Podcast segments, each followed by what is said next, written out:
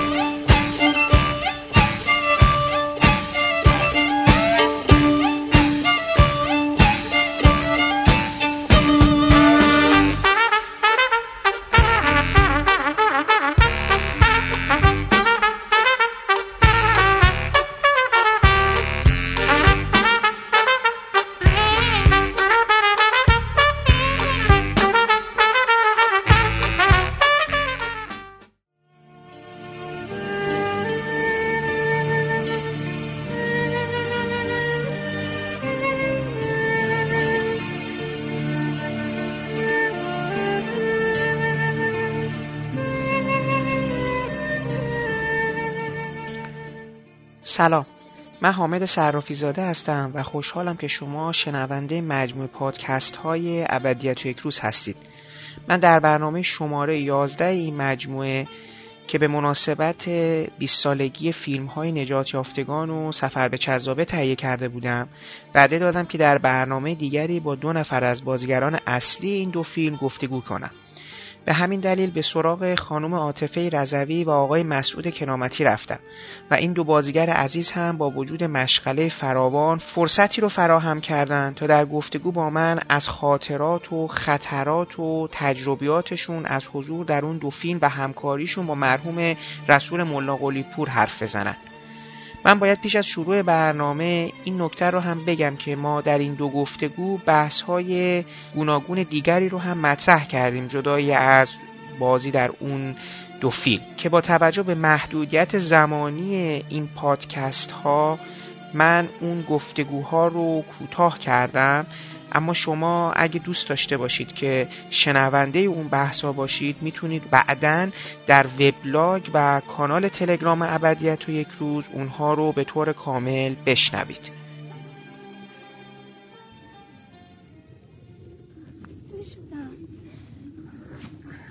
شدم کجا رفتی خواهر.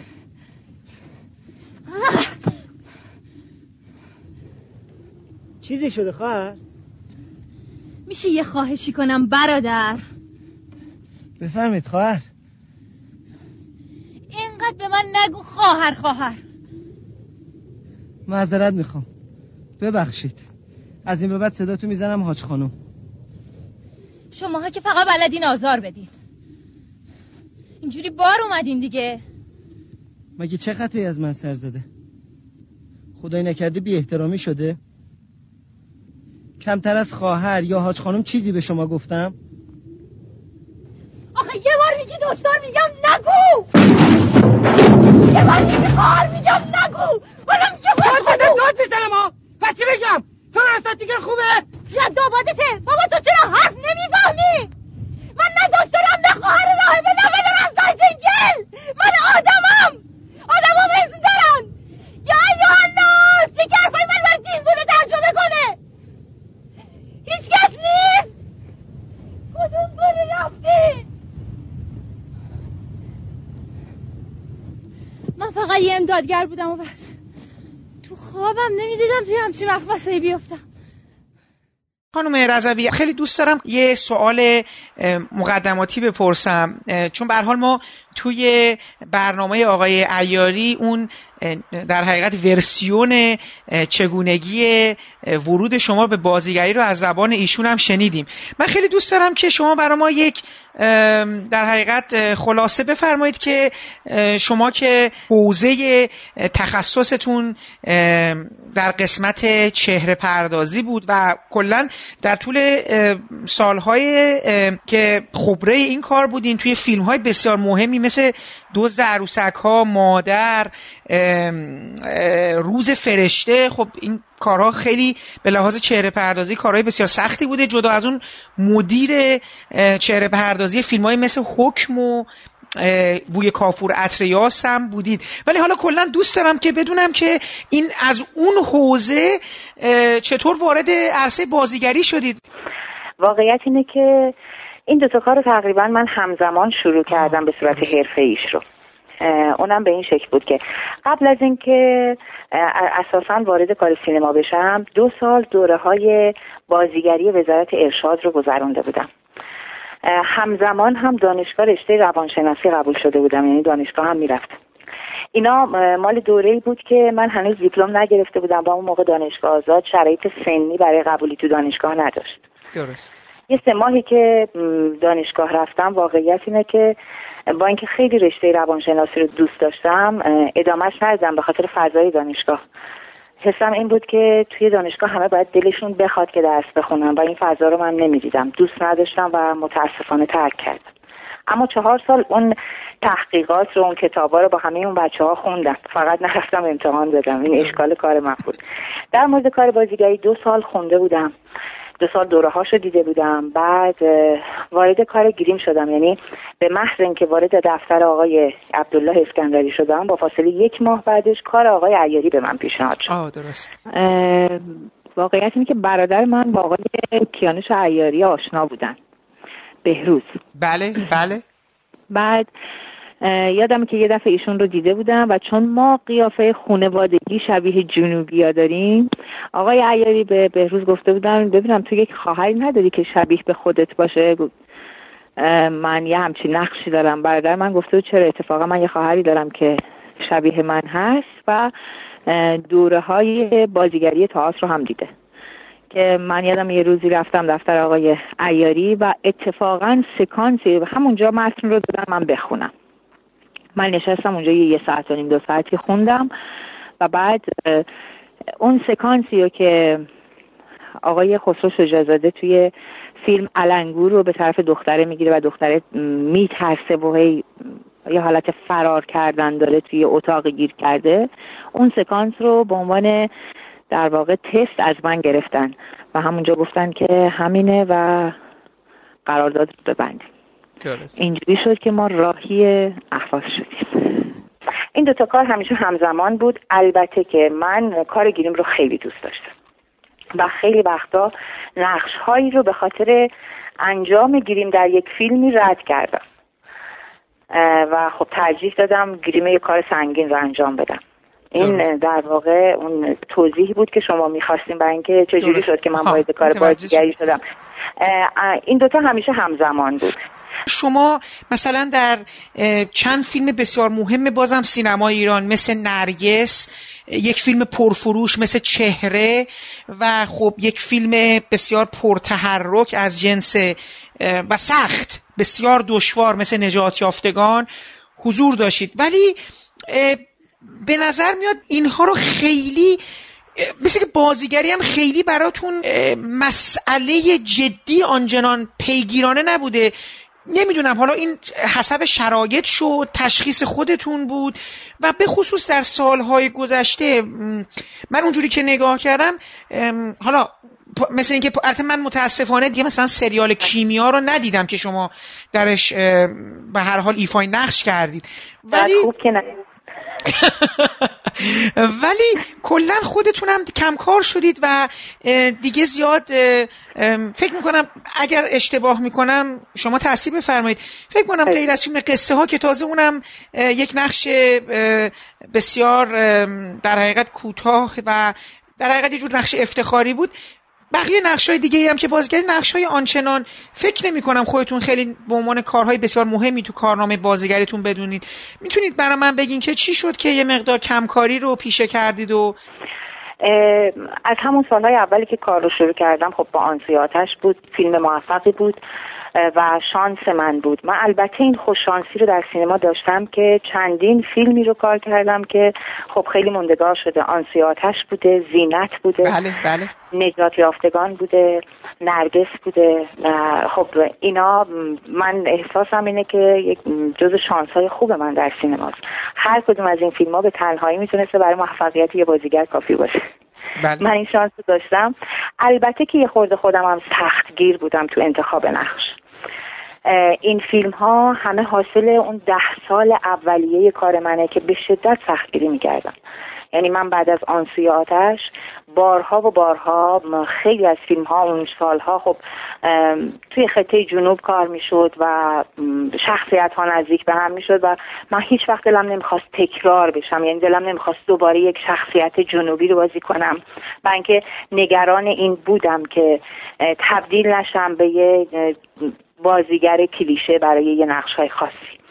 این سختگیری های خودم بود. بعد روی متن ها خیلی دقت می‌کردم. حالا جدا از اینکه این شانس رو داشتم خودم هم حساسیت هایی داشتم که برام این بخشش مهم بود. به خصوص که ماهایی که دهه شست وارد شدیم یک بله. تعریفی از کار حرفه ایمون داشتیم ما هممون هنوزم که با هم کار می‌کنیم که تبدیل میشه به فیلم قصه ها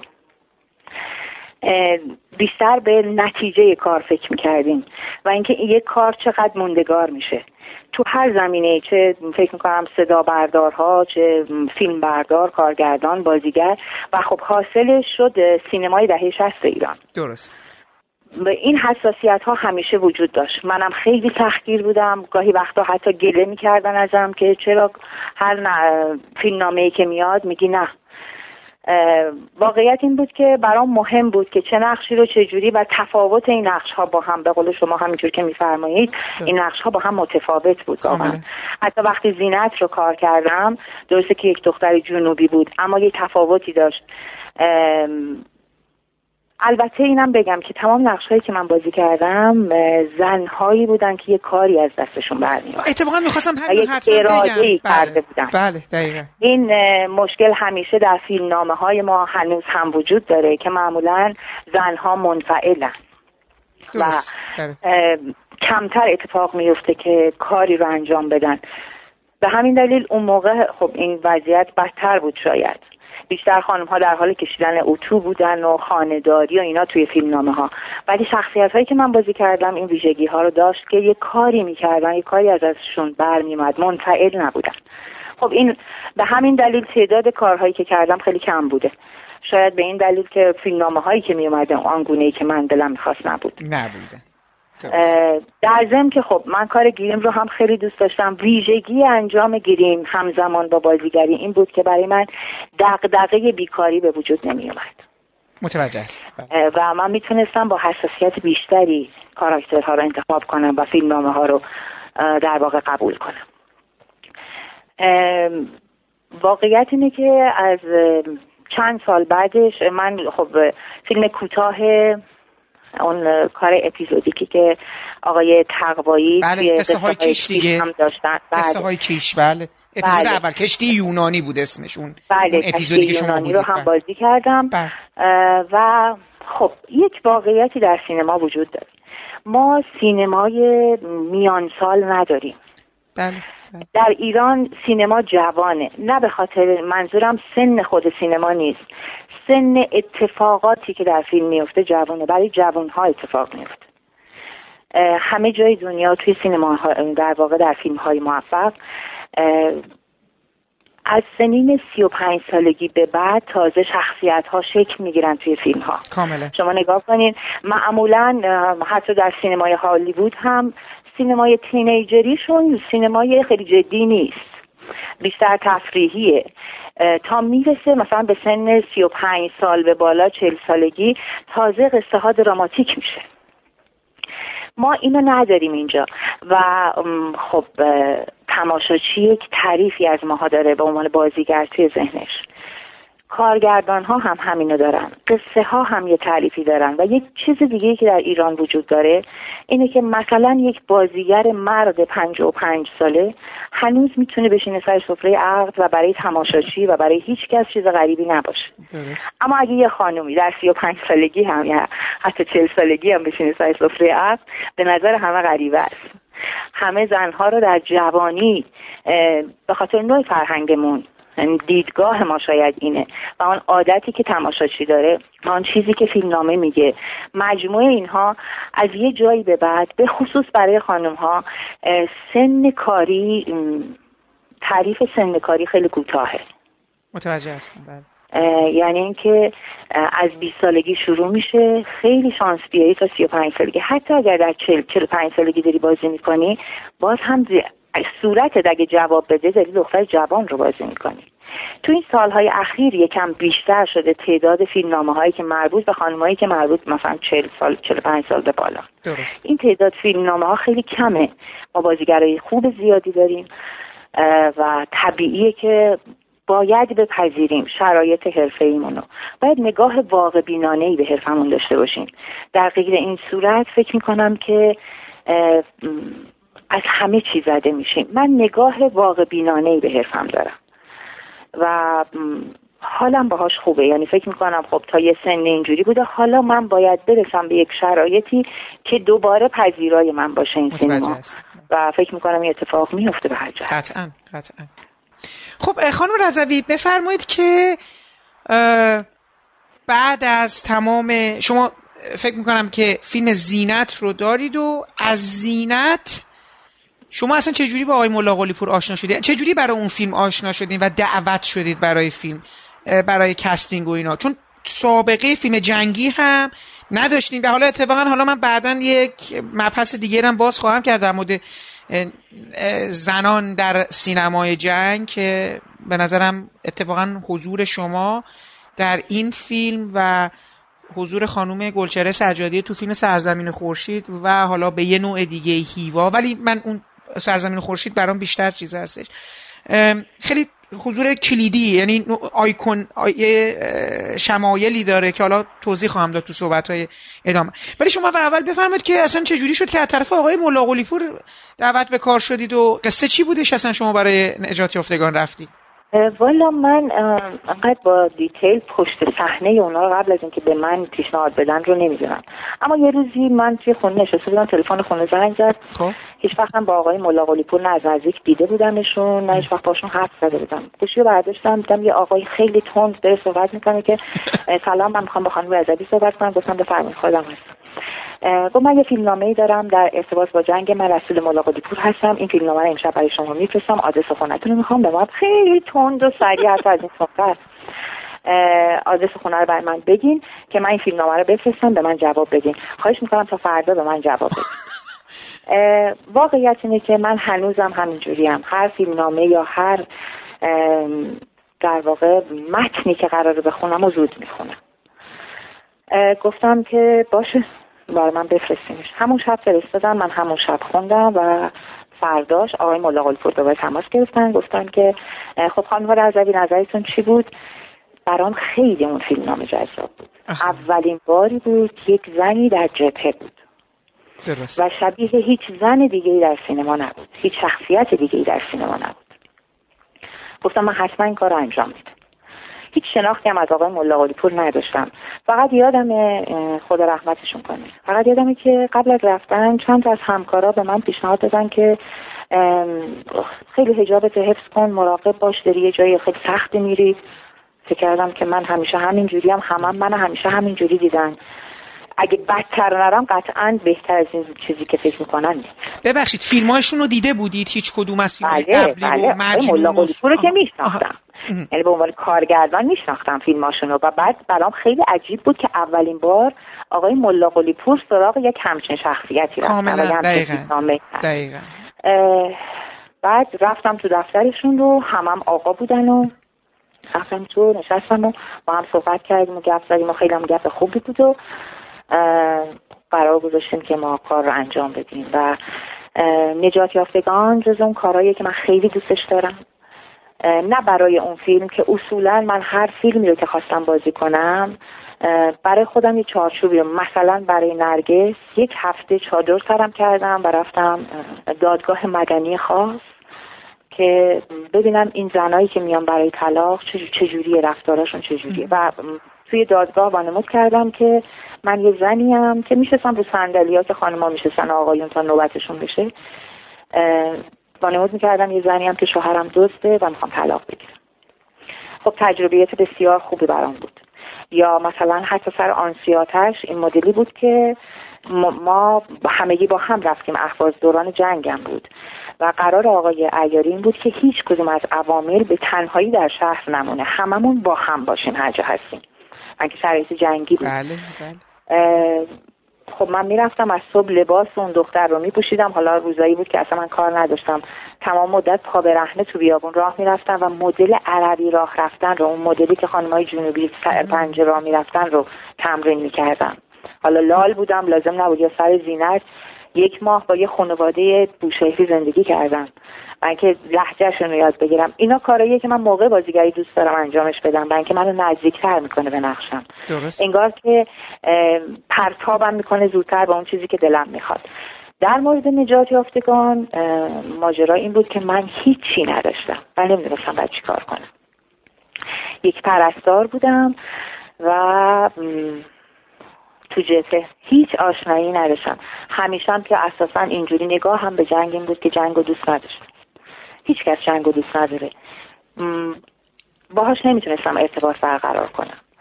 اما وقتی این فیلم رو کار کردم دنیای من عوض شد. که با آدمایی آشنا شدم از نزدیک که جنگیده بودن. آدمای واقعی. و به شدت شخصیت های جالب و قابل احترامی برام داشتن. از بعد از فیلم نجات یافتگان نگاه من به جنگ ایران و عیان دفاع مقدسمون تا قبلش اصلا نگاه متفاوتی و اینکه آدم رو از نزدیک دیدم و یه احترام عجیبی الان براشون قائلم و همشون خیلی دوست دارم. برای اینکه به نقش نزدیک بشید گفتید که حالا چی نداشتید؟ ولی به هر حال قاعدتا بعد یه تحقیقی برای پرستارایی که در جنگ بودن کرده باشید. رفتیم پیش. ببینیم با یه خانواده خود آقای ملا پور خب دوستانی که اونجا بودن همشون اهل جبهه و جنگ بودن. هم خود آقای ملا پور هم دستیاراشون. خیلی از دوستانی که اونجا بودن حتی کسی که کارای افکت رو اونجا اسپشیال افکت رو انجام بله. داد. آقای محمدی. بله، آقای محمدی. ایشون جز که توی جبهه بهشون گفتن تخریب چی دیگه؟ همه این دوستانی که اونجا بودن خودشون اهل جبهه بودن. خب من خیلی با اینا صحبت می‌کردم. اما همین کافی نبود. خود آقای ملا پور منو با آدمایی آشنا کردن. و این شخصیتی که من بازی کردم نزدیک حالا این قصه براش دقیقا اتفاق نیفتاده بود. ولی نزدیک به شخصیتی بود که ایشون خودشون دیده بودنش. و اون خانوم موقعی که ما داشتیم اون فیلم بازی کردیم دکترای دکتراشو گرفته بود و متخصص پوست بود. یکی از پاهاش رو از دست داده بود. اون خانم از نزدیک ندیدم. اما راجبشون خیلی شنیدم ولی خانم هایی رو دیدم تو این زمینه و باهاشون صحبت کردم. واقعیت اینه که کافی نبود. فرق می‌کنه اینکه آدم با یه آدمای حرف بزنه و اینکه خودش رو جای اون آدما بذاره. برای معمولا اینجوریه که ما وقتی حالا من شاید اینجوری هم راجب خودم بگم. که یه چند وقت یه چند روزی ممکنه بگذره از فیلم برداری و تازه کلیدم بخوره و اون نقشه بیاد توی دستم. یعنی پیداش کنم کاملا. تا یه جایی تکنیکه یک شناسنامه براش در نظر می‌گیریم مجموعه این چیزاست. اما یه جایی یهو کلیدمون می‌خوره. یا لاقل بگم کلید من می‌خوره.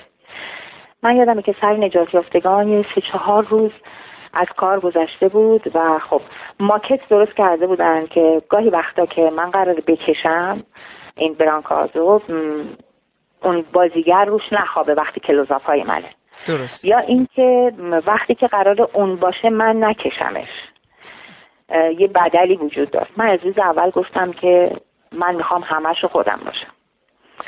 دوست دارم که خودم این کار بکنم. و اینکه این خستگی که این کار به من میده باید درکش کنم. توی جبهه بودن به همین سادگی که نیست. یک ترسیه یک خستگیه یک شرایط خاصیه که اصلا نمیشه تصورش کرد تا وقتی واقعا توش نباشی. قرار بر این شد که حالا همه این شرایط هم فراهم بود ولی من ترجیح می‌دادم که خودم انجام بدم. در ضمن که سر هر پلانی یه تپه اونجا بود که من هر روز قبل از هر پلان هر برداشتی نه فقط هر پلان هر برداشتی تپر میدویدم بالا میمدم از پایین و تمام توضیحات رو وقتی آقای ملا قلی پول می‌داد من در جا میدویدم و اینکه می‌گفتم بذاری من نفس نفس زدنام واقعی باشه. روی حسم تمرکز داشته باشم چون اینجوری قاطی میشه. و به من کمک می‌کنه این حالت. روزای اول خود به من میخندیدن صادقانه. یواش یواش جا افتاد و بقیه بازیگران وقتی اومدن این کارا رو دیگه انجام می‌دادن. یه خود عجیب بود اون موقع. یه روزی سر صحنه نشسته بودم داشتم با خودم فکر می‌کردم که چرا این مریم قندی این پسره رو ول نمی‌کنه بره. یعنی اگه من بودم ولش می‌کردم. یعنی چرا چرا ولش نکرده؟ بعد یه چیزی منو قانع می‌کرد برای اینکه بپذیرم و وقتی دارم نقش رو بازی می‌کنم باور کنم که این چرا ول نمی‌کنه. مجموعه یه فکرایی بود. اول از همه این بود که اساسا پرستارا وقتی بیمارها رو می‌بینن توی بیمارستان ها خب شرایطشون فرق می‌کنه. چرا اونجا مثلا اینجا ولش نمی‌کنه؟ میگم حالا تو بیمارستان من که خب شرایط راحتتریه شغلشه پولش رو داره می‌گیره مجموعه اینا میگی خب داره کارش انجام میده. اما توی این شرایط خب اینو ول کنه خودش نجات بده. مجموعه یه سری فکرهایی خب به خودم اومدم. فکر کردم تنهایی. اساسا تنهایی باعث میشه که این دختر این پسره رو ول نکنه. و کلا به نظرم کار پرستاری نگاه من به کار پرستاری اینه. که انگار پرستارا اونایی که واقعا کارشون عاشقانه دوست دارن انگار به عمق تنهایی آدما پی بردن. و یک بخشی از خودشون رو برای بیمارشون می‌ذارن به یادگار. ممکن نیست یک بیماری از یه بیمارستانی بره و بخشی از وجود انرژیش برای پرستار نمونه. و انگار این تنهایی یک آدم رو پر می‌کنه به عنوان پرستار. انتخاب خیلی سختیه وقتی آدم کار پرستاری رو انجام میده. از این طرف فکر کردم خب مریم قندی هم همین ویژگی رو داره. بهتر آدم تو این شرایط تنها نباشه. چون به اندازه کافی تنها هستیم. همینجوری دوتایی هم با هم تو این وضعیت داریم احساس تنهایی می‌کنیم. روز سوم یا چهارم بود که به این نتیجه رسیدم و از اون لحظه به بعد باورش داشتم. من واقعا نجات یافتگان رو نه. من نرگس رو زینت رو و همه فیلم هایی که می‌تونم با افتخار راجبشون حرف بزنم و با همه وجودم بازی کردم و باورشون کردم. شما فرمودین که بعد از نجات یافتگان نگاه شما عوض شد. من می‌خوام بگم که جالبه. نجات یافتگان به یه نوعی نگاه ملا پور رو هم نسبت به شخصیت زنش تغییر داده. حالا ببینید اساسا به نظر من ملا پور آنچنان نگاه خیلی مثبتی نسبت به شخصیت زن نداشت تا آخرین فیلمش در حقیقت میمس مادر. قبل از اون به یه نوعی زنها برهم زننده جهان مردانه شخصیت هاش بودم یه فیلم خصوصا خانم فریبا کوسری که میادش تو زندگی اون در حقیقت این پسره میاد و اینا. اون جهان محمد علی کشاورز و آقای عرب نیا و اینا اصلا به هم میریزه. آخرش جهان به آتش کشیده میشه. فیلم فیلم نجات یافتگان هم توی توی اون فیلم هم مریم وارد زندگی یعنی یه جورای علی یه خلوتی داره و این مریم که میاد این دستشو نمی‌گیره این اون چیزها رو داره و البته میشکنه. یعنی هر دوتای این آدما میان کنار و هم نزدیک میشن و از اون یه جور به قول انگلیسی ها این رجیدیتی این یه جور این سلبیتشون این سختیشون رو می‌ذارن کنار به خصوص اون رزمندهه. و و آره می‌خوام بگم این زن که میادش این دنیای مردانه رو به, به چالش می‌گیره. ولی میگم صحنه هایی که تو فیلم هست یه مقدار این زنانگی رو ملا پور میاد بهش بها میده. به خصوص اون سکانسی که شما در حقیقت حالا تصویر نشون داده نمیشه ولی دیگه شما رو سریتون رو در میارید موها رو شونه می‌کنید. اون در حقیقت قسمتی از موها توی اون برس گیر می‌کنه. خیلی زیباست خیلی زیبا انسانی و قابل لمسه. من دوست دارم که از این جنبه برا من به این که وقتی که فیلم نامه رو خوندید و حالا ملا قلیپور هم کارهای قبلیش رو دیده بودین اینا احساس می‌کنه که ملا قلیپور داره یواش یواش خودش هم نرم میشه مثل یعنی این نگاه به زن یه مقدار مهربانتر شده. با اینکه همچنان می‌دونه که این داره اون جهان مردانه رو داره دستکاریش می‌کنه. واقعیت اینه که ما در دوره اساسا در این مملکت زندگی کردیم که خیلی وقتا نگاه به زن اینجوری بوده در ارتباط با خیلی ها. فقط مربوط به آقای ملا قلی بود. اصلا نگاه به خانم ها در یک سالهایی در سینما خیلی سخت و بد بوده. این در توی فیلم هامون هم هست. ولی یه اتفاقی آروم آروم ببینیم ویژگی هنرمند اینه دیگه که پیشرفت می‌کنه که ذهنش رو باز می‌کنه. و از زوایای مختلف دیگه پدیده ها رو نگاه می‌کنه فکر می‌کنم این اتفاق برای آقای ملا پور هم به عنوان هنرمند افتاد همون جوری که برای آقای مخمل باف یه جوری. دیگه افتاد برای آقای خاتمی کیا افتاد. برای یعنی برای همه هنرمندا به هر جهت برای کسی که نگاه هنری به پدیده ها داره این اتفاق اگه نیفته دیگه اصلا دوامی نداره در کار هنر. چون یک تعریفی داره هنرمند بودن و کار هنری کردن. اینکه شما یک دیدگاهی پیدا می‌کنی بازتر می‌بینی و جلوتر از زمان خودت یک چیزی رو می‌بینی. اصلا رسالت اینه که جلوتر ببینی تا بتونی نشونش بدی قشنگتر نشونش بدی. یک مجموعه یک تعریفیه دیگه. و خب طبیعتا برای آقای ملا پور هم اتفاق افتاده بود. برای من اون موقع به شخص ملا پور نگاه نمی کردم فکر نمی کردم اون موقع فکر می کردم یک فیلمی داره در این مملکت اتفاق میفته ساخته میشه که یک زن در جبهه با این شرایطه. و من باید تا جایی که می‌تونم اونجوری که واقعا درسته حق مطلب رو ادا کنم. توانایی منقدر بود با شرایط اون موقع. شرایط ساده ای هم واقعا نبود. یعنی به سختی خود اون اتفاقات فیلم بود. اما تا جایی که تونستم سعی کردم باورش کنم. یعنی فکر می‌کردم که گاهی وقتا فکر می‌کردم واقعا اگر خودشون من آدم بددلیم همه جا غذا نمی‌خورم همه جا نمی‌خورم. بعد توی اون شرایط فکر می‌کردم وای الان اگه قرار باشه من این کارو بکنم بعد چیکار کنم؟ و جالب بود که یک چیزهایی از خود من بود و اینکه با کارگردان که میشستیم حرف می‌زدیم گفتم من خودم اینجوری هم ممکنه که اینو ترجیح بدم تو لیوان بخورم لوس بازی اول داشته باشم بعد شرایط منو برسونه به اینجا.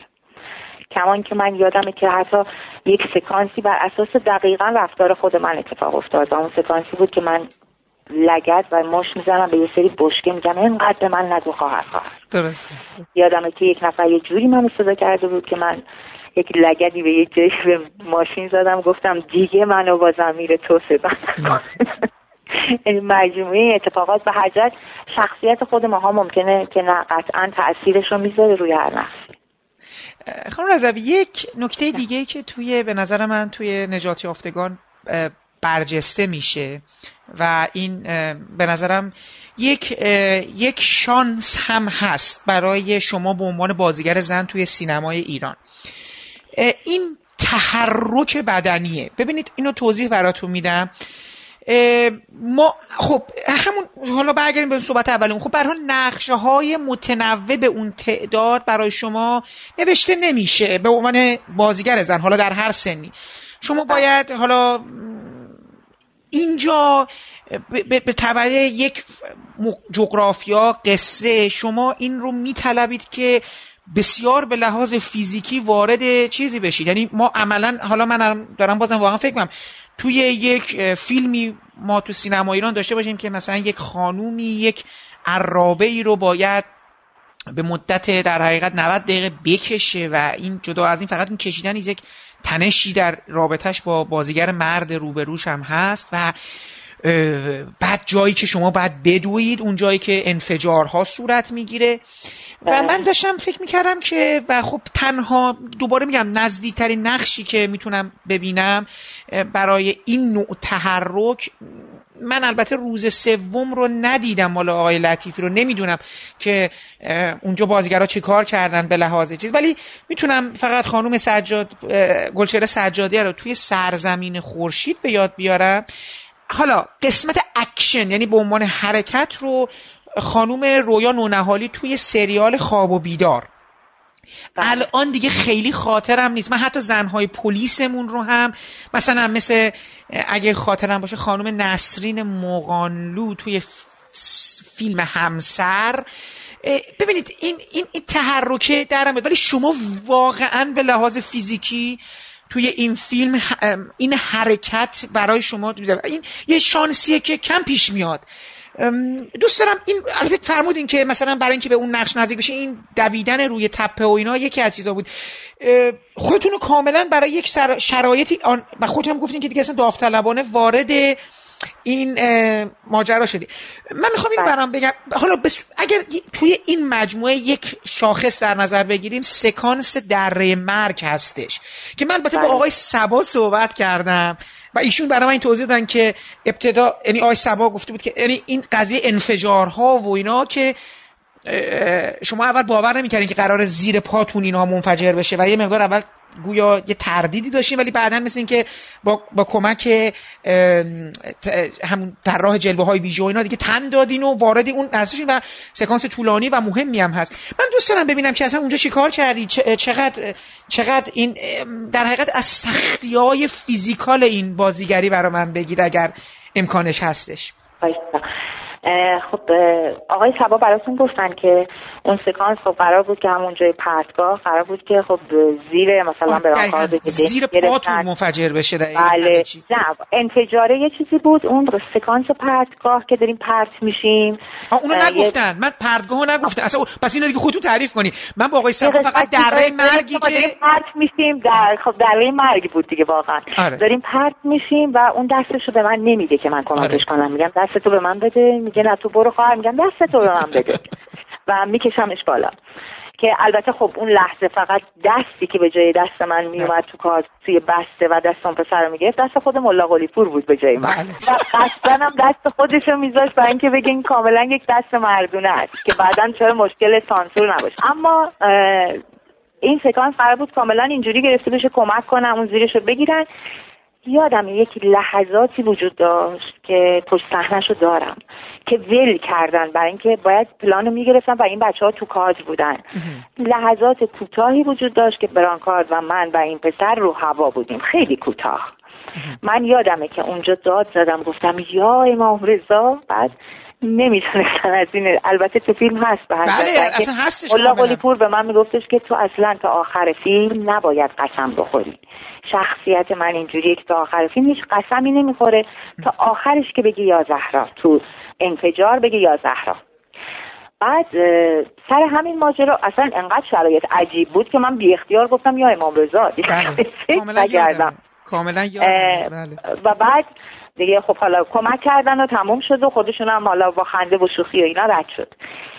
توی قسمت اون انفجار مینا از اول فیلم به من گفته بودن که شما قرار پات آخر فیلم بره روی مین و انفجار زیر پات انجام بشه.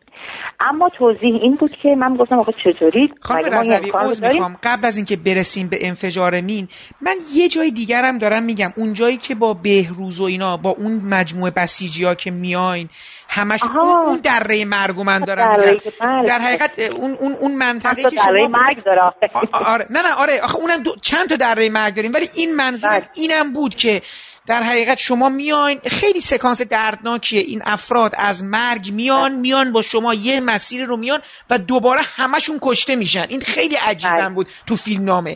اون سکانس هم پر انفجاره. تا اینکه دیگه می‌رسید به اون آخر که اون یکی دره مرگ خب پسر جوانی که اومده بودن تازه کار بودن. درست. حالا من از خب چون من قبلا هم مثلا فیلم کیمیا رو من گریمور بودم آها. کیمیای آقای درویش رو. اوکی. با کارهای جنگی آشنا بودم یعنی اینجوری نبود که اصلا نشناسم.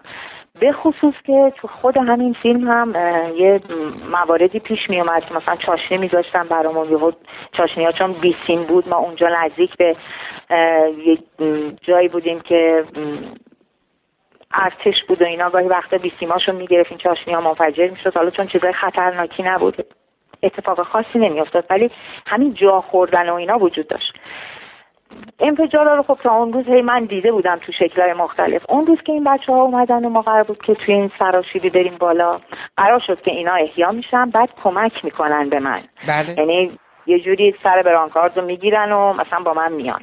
خب ظاهرش این بود که می‌گیرن ولی اینا رسما جونی نداشتن که هم در ضمن که می‌خواستن بازی هم بکنن. این اتفاق افتاد که وقتی چاشنی های اطراف ما که هست توی فیلم منفجر میشه این بچه ها واقعا ترسیدن. و چون رو به بالا هم داشتیم می‌رفتیم تو سراشیبی بودیم به طرف بالا اینا همینجور که اینا منفجر شد ناخداگاه قدماشون رو تند کردم برانکارد رو زدن به تو کمر من من خوردم زمین. برانکارد ریل شد روی کمرم. یادمه که اون روز مجبور شدیم کار تعطیل کنیم و اینکه من دیگه امکان راه رفتن نداشتم. و شب رفتم درمانگاه و دوتا آمپول زدن و یه خود بهتر شدم. فرداش دوباره اومدم. البته یه چیزی بگم. برای اینکه من سالها ورزش می‌کردم. کمک کرد ورزش کردن های قبل به من. من با مربی خصوصی ورزش می‌کردم. بدون که اصلا بدونم قرار یک روزی همچین فیلمی کار کنم. هرچند که انجام اون فیلم برای من آسیب هایی مثل کمردرد و گردن درد و هنوز هم برام دست و آسیبی که زده اینه که مثلا من دستام گاهی وقتا به خاطر اینکه عصباش توی گردن درگیره باید مراقبت بشه یعنی تحت نظر پزشک باشه. ولی وقتی آدم یه کاری رو عاشقانه انجام میده به ایناش فکر نمی‌کنه آقای درست. وقتی عاشقانه انجام میدی و با همه وجودت انجام میدی من فکر می‌کنم به دل میشینه و یاد آدم ها میمونه. وقتی خودمون باورش می‌کنیم دیگران هم باور می‌کنن. ممکن نیست ما نقشی رو بازی کنیم و خودمون باور نکنیم و تماشاشی بپذیرتش. فکر می‌کنم اگر همه آدم هایی که توی جبهه بودن و این فیلم رو دیدن و باهاش ارتباط برقرار کردن برای اینکه خود ماها باورش کرده بودیم. هممون نمیشه فقط یک نفر مثلا کارگردان باورش این باشه. باید بازیگران باشه فیلم بردارم این باور رو داشته باشه. هممون باید بپذیریم و باورش کنیم و در لحظاتی خودمون رو بذاریم جای اون آدم ها. این اتفاق در نجات یافتگان افتاده. توی اون اون کار فکر می‌کنم چهار پنج روز طول کشید اون صحنه دره مرگ. درست. برای اینکه تیکه تیکه انفجارهای مختلف بود. گاهی وقتا نمی‌شد. پاره هم که انفجار داره مسائلی داره. اما وقتی رسیدیم به میدون مین از قبلش آقای محمدی یکی از ویژگی های اون کار آقای محمدی بود که کار جلوه های ویژه انجام بله.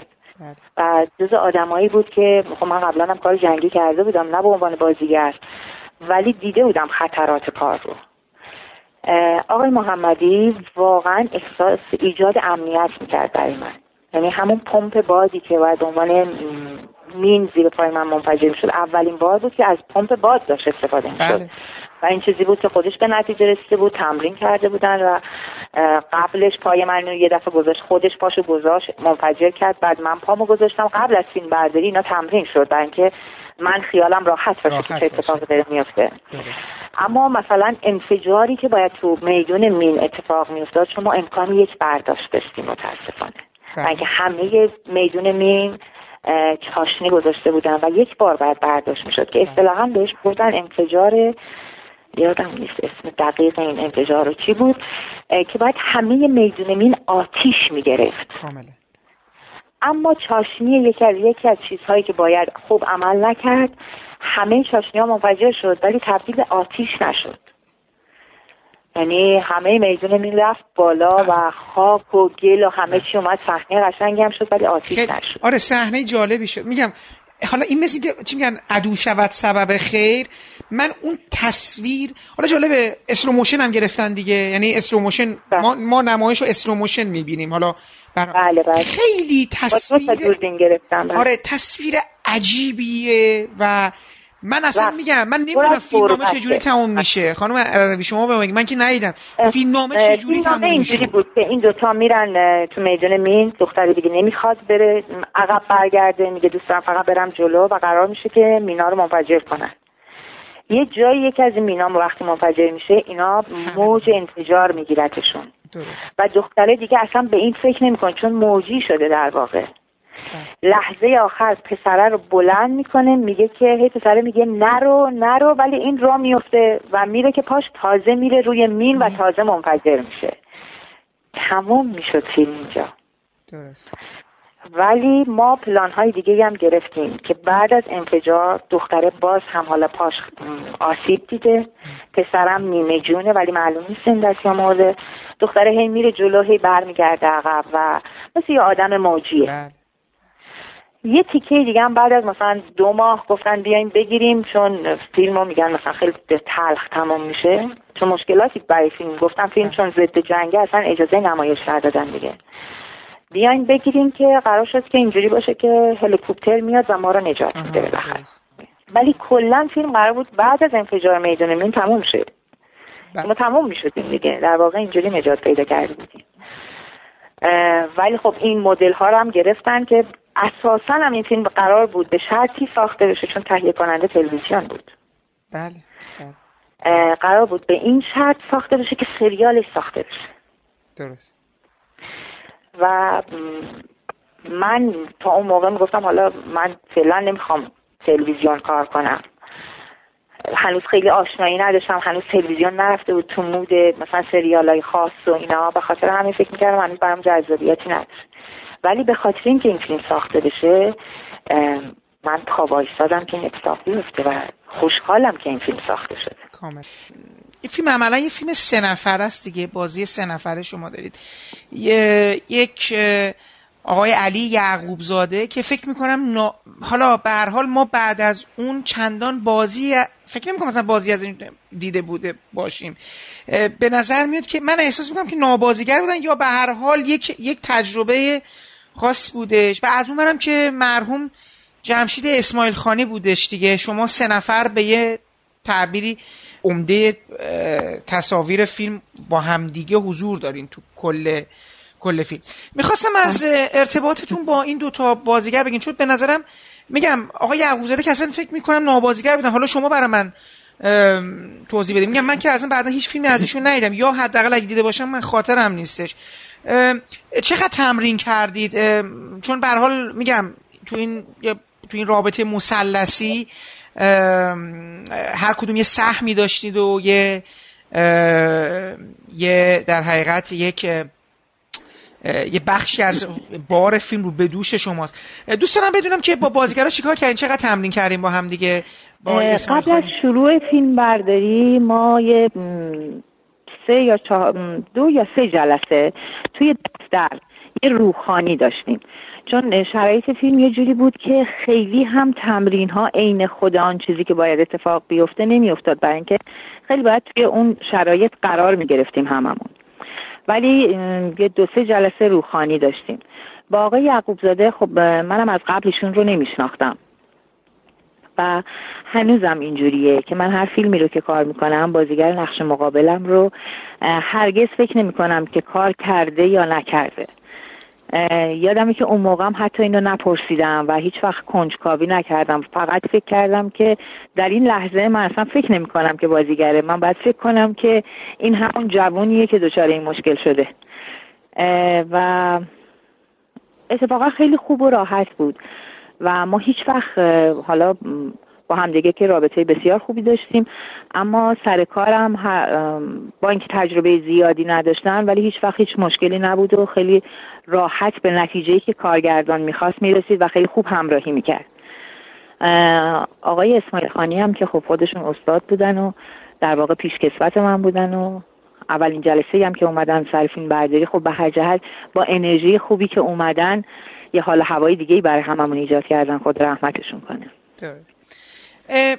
رسول ملا پور به شما گفتن یا به حال گفتن که چطور شد اصلا شما رو انتخاب کردن؟ بر اساس چه چیزی شما رو انتخاب کردن؟ صحبت شدش که خب نپرسید خب چرا من حالا مثلا این بازیگر یا اصلا غیر از شما اطلاع داریم که کسانی دیگه ای هم بودن تو نظرشون ولی حالا یا به نتیجه نرسیده بود یا چون من آدم کنجکاوه دیگه. خدا اگه من نباشم چه کسی رو برای نقش در نظر گرفته بود و اینا این سوال رو من در مورد همه فیلم ها پرسیده بودم. اما راجع به این فیلم جالبه که حتی سوالشان نکرد. یعنی مثلا برای نرگس پرسیدم از خانم بنی اعتماد که به کی قبل از من فکر کردیم چون اینجوری فکر می‌کنم که نزدیکتر میشه نگاه هم به کارگردان و اینکه می‌فهمم کارگردان چه توقعی داره و چه آدمایی رو جای این دیده چه چیزهایی توی ذهنشه. اما در مورد این نقش اصلا سوال نکردم. اینو دارم واقعا صادقانه میگم. نمی‌دونم. بعدها ممکنه که حرفهایی شد ولی من هیچ وقت این رو نه اون موقع پرسیدم نه خود آقای ملا پور هیچ وقت توضیح داد که قرار بوده مثلا حتی کسی باشه. فکر کنم قرار قرار نبود کسی باشه نمی‌دونم. هنوزم راجع به این موضوع جالبه هیچ وقت به این فکر نکردم. شما می‌دونستید که از دل این فیلم قرار سفر به چذابم در بیاد؟ یعنی در حقیقت این سوال شما فیلم نامه بله. سفر به چذابرم خونده بودید؟ فیلم نامه سفر به چذابه رو من نخونده بودم اون موقع. ولی می‌دونستم که همزمان دو تا فیلم سینمایی یکی نجات یافتگانه که قرار زودتر شروع شه فیلم برداریش بلا فاصله سفر به چذابه شروع میشه.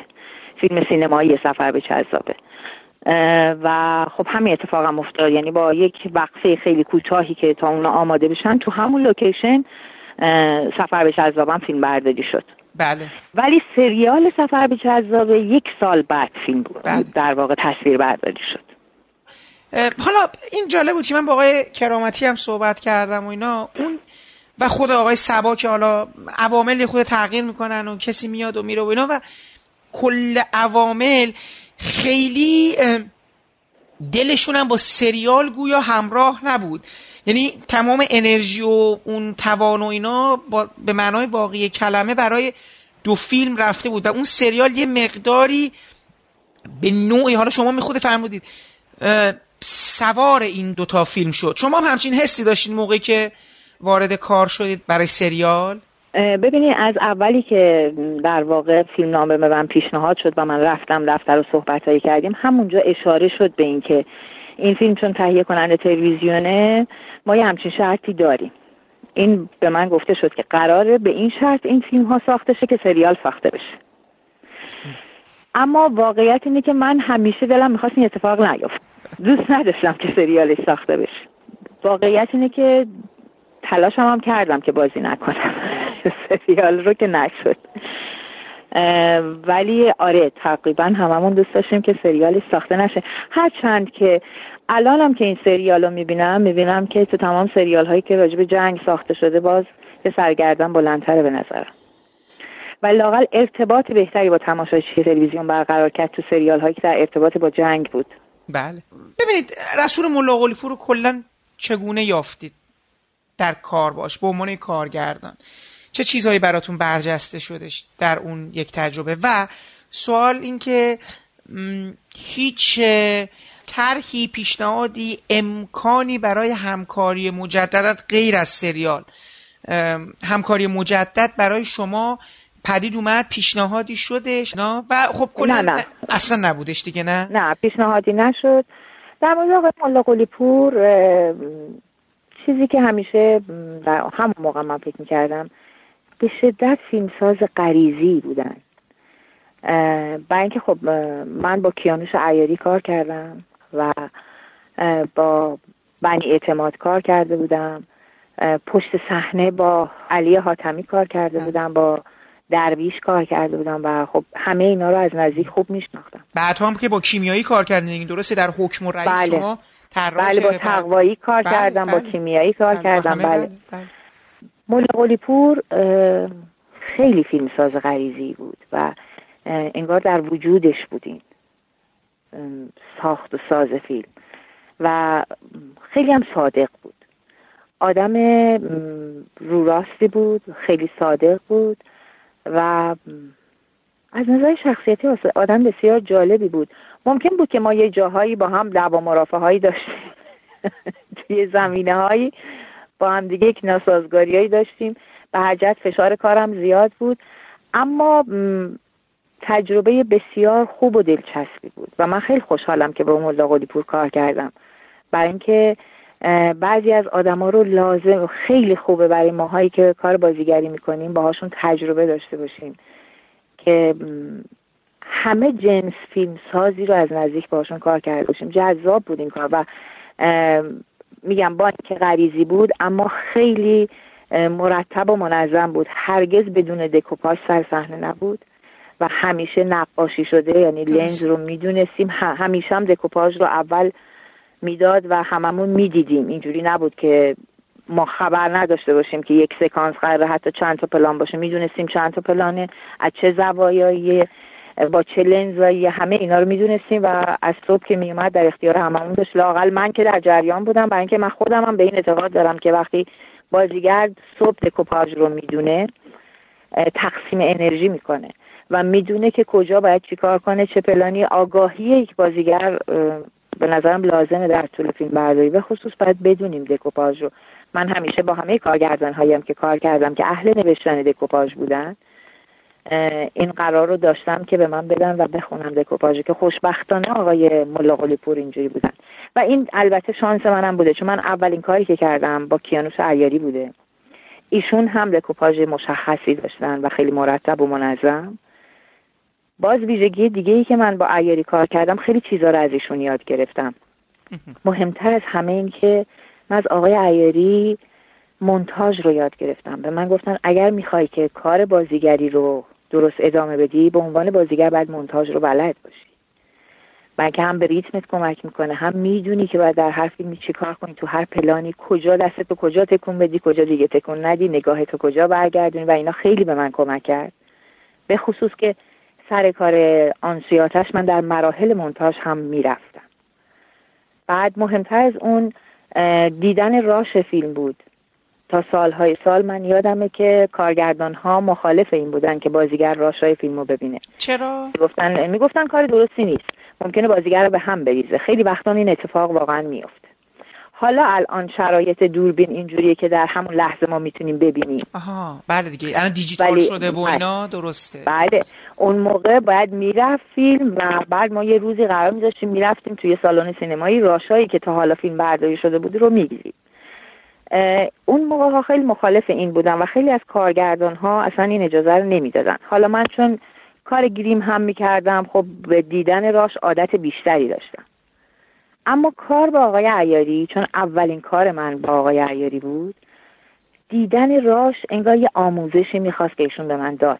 یعنی اینکه راش دیدن به این معنا نیستش که من صورت خودم رو ببینم که چه شکلی میشه. من باید فکر می‌کردم گفت ببین وقتی داری بازی می‌کنی و به خاطرت بسپار و وقتی راش ها رو دیدی ببین آن چیزی که تو فکر کردی تونستی اجراش بکنی یا نه. و این خب خیلی به من کمک کرد. به همین دلیل بعد از فیلم آنسیاتش من سه تا قرار میذاشتم. با اولا قرار اولم این بود که چون آنسیاتش جز اولین فیلم هایی بود که صدا برداری سر صحنه بود. تا قبل از اون خیلی کم بودی کم این اتفاق میافتاد. بله. یکی این بود که حتما فیلمی کار کنم که صدا برداری سر صحنه باشه. دو اینکه قرار میذاشم با کارگردان هم اجازه بده من راشا رو ببینم هم صبح به هم دکوپاژ رو بده. برای اینکه بدونم قرار چی کار کنم. و واقعا توی فیلم هایی که این اتفاق میافتاد خب من می‌تونستم موفق تر عمل کنم. یا احساس خودم لاقل اینه مثل نرگس مثل زینت مثل نجات یافتگان اینا. و چهره. درست. اینا فیلم هایی بود که این چیزهایی بود که من انجامش دادم و خیلی به نظر خودم لاقل در حد توان خودم بد نبوده. هم کمک کرد. تمام آن چیزی رو که من از آقای عیاری یاد گرفتم و همیشه مدیونشونم و یادشون هستم من می‌خوام بهتون بگم که امسال مهر ماه دقیقا آنسویاتش می‌شد سی سال. چون ما مهر سال 1365 از تهران کت کردیم به احواز برای فیلم برداری. و امسال مهر دقیقا شد سی سال که من اتفاقا زنگ زدم به آقای عیاری و یادآوری کردم بهشون و تشکر کردم بابت این اعتمادی که به من سی سال پیش کرد درست. بسیار هم عالی. خانم رضوی بعد از نجات یافتگان هیچ پیشنهاد فیلم جنگی داشتی؟ چون به حال اون فیلم های کسایی دید میگم من این مسئله فیزیک تحرک چهره که حالا از این خیلی همه این ترکیب شما یه ترکیب ایدئال می‌شدید برای فیلم های بعدی که امکان داشت که توی اون شرایط توی اون جهان ادامه پیدا بکنه. از نظرت اینکه حالا به حال زنی رو وارد فضای جنگی بکنه. هیچ پیشنهادی داشتید یا نه؟ اصلا؟ بله, بله. دیگه قبول نکردید یا؟ نه. امکان داره بپرسم کدوم فیلم ها بود که نه نه اونم نمی‌پرسم. آره چون من هرگز این کارو نکردم که بگم چه فیلم های پیشنهاد شد و من نکردم. درست. بنک خب به هر یه دوره ای بود که تعداد بازیگرا کم بود. طبیعیه که آدم پیشنهادات زیادی داشته باشه. حالا به خصوص اگر یک فیلم تو یک زمینه ای کار می‌کردی که موفق بود طبیعیه که حتما پیشنهاداتی داشتی. اما دیگه هیچ کدومشون برای من به جذابیت این نبود. من که من یه مشکلی اساسا حالا یه خود بهتر شده سالهای بعدش باز بهتر شد ولی اون اوایلی که فیلم های جنگی ساخته می‌شد یه مشکلی داشت که من همیشه می‌گفتم چرا توی فیلم های ما عراقی ها یه سری آدم های بیشعور احمقن. و این خیلی بده که ما انگار هشت سال با یه سری آدم شعور جنگیدیم که هیچی پس چرا هشت سال طول کشید؟ بله. چرا ما با آدمایی جنگیدیم که یک ذره هوش ندارن؟ مگه میشه همچین چیزی؟ این اشکال به نظر من اشکال فیلم های جنگیمون توی دوره ای بود که بعدها خب خیلی بهتر شد. خب این یکی از مسائلم بود. بعدش هم که خب همه نقش های زن های توی فیلم های جنگی به جذابیت مریم قندی نبودن و فکر می‌کنم هیچ وقتم نشد. نبوده من به نظرم غم ترین بخش اینه که این فیلم توقیف شده و میگم این شاید در انتها ما داریم در مورد یه فیلمی صحبت می‌کنیم که به مفهوم واقعی کلمه دیده نشده و من امیدوارم این فیلم یه روزی روزگاری با یک اکران مجددی بشه.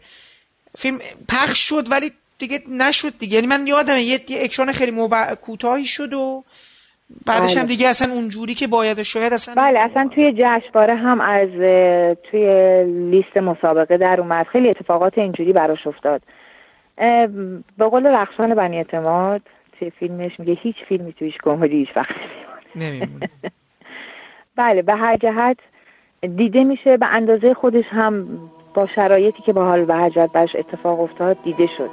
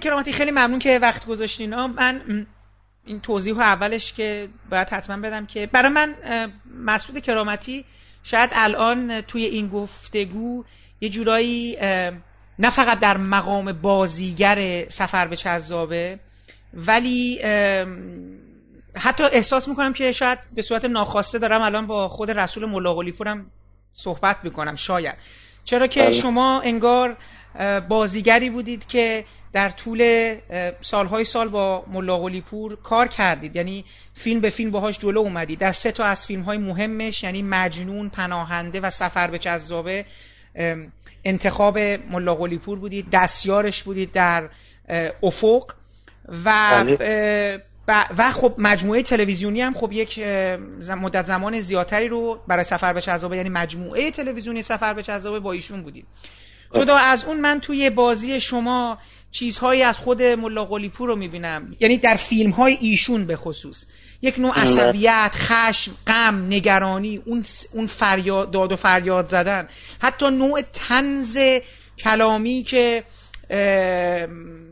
توی بعضی از دیالوگاتون دارین استفاده می‌کنین. من با ملا قلیپور وارد گفتگو شده بودم. بعضی از میگم مطلق هایی که توی سفر به چذابه از زبون شما به آهنگساز گفته میشه انگار به نظر میاد که من صدای ملا قلیپور رو از از شما میشنوم.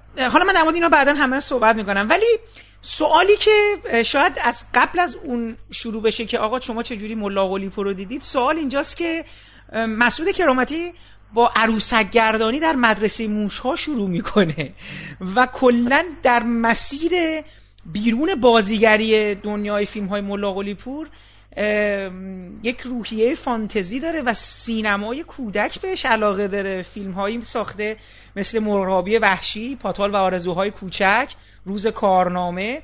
حتی مشاور فیلمنامه بوده در مدرسه پیرمردها. خب به نظرم اصلا نکته جالب اینجاست که شما چجوری با ملا قلیپور آشنا میشید در, در اون مسیری که از عروست گردانی مدرسه موشا شروع میشه. خب سر ما بگین چجوری؟ از اونجا کارتون با آقای ملا قلیپور کشیدش. من حالا این سوال شما در واقع یه خوده میطلبه که من یه مقدمه رو بگم.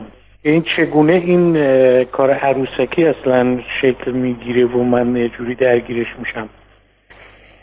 ارز کنم که من اون سالها در واقع قبل از انقلاب سال قبل از انقلاب وارد دانشکده هنرهای زیبا شدم. دانشگاه تهران و تمام قصد و قرضم این بود که تئاتر بخونم و در نهایت هم کارگردان تئاتر بشم. و مطلقا فکر کردم که روزگاری گذارم به سینما یا تلویزیون بیفته. علتش بود که واقعیت اینه که قبل از انقلاب تفاوت داشت. واقعا تئاتر خیلی جایگاه و اعتبار و شهن فرهنگی بالایی داشت و در مقابل تلویزیون و سینما خب اوجش یه کارهای سرگرم کننده و به هر حال تجاری محسوب می شدند و خیلی سینمای هنری محلی از اعراب نداشت واقعا.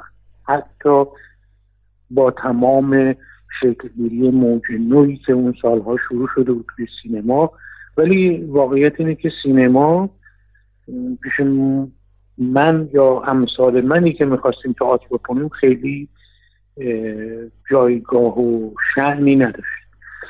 اما چرا من رفتم سراغ کار عروسکی؟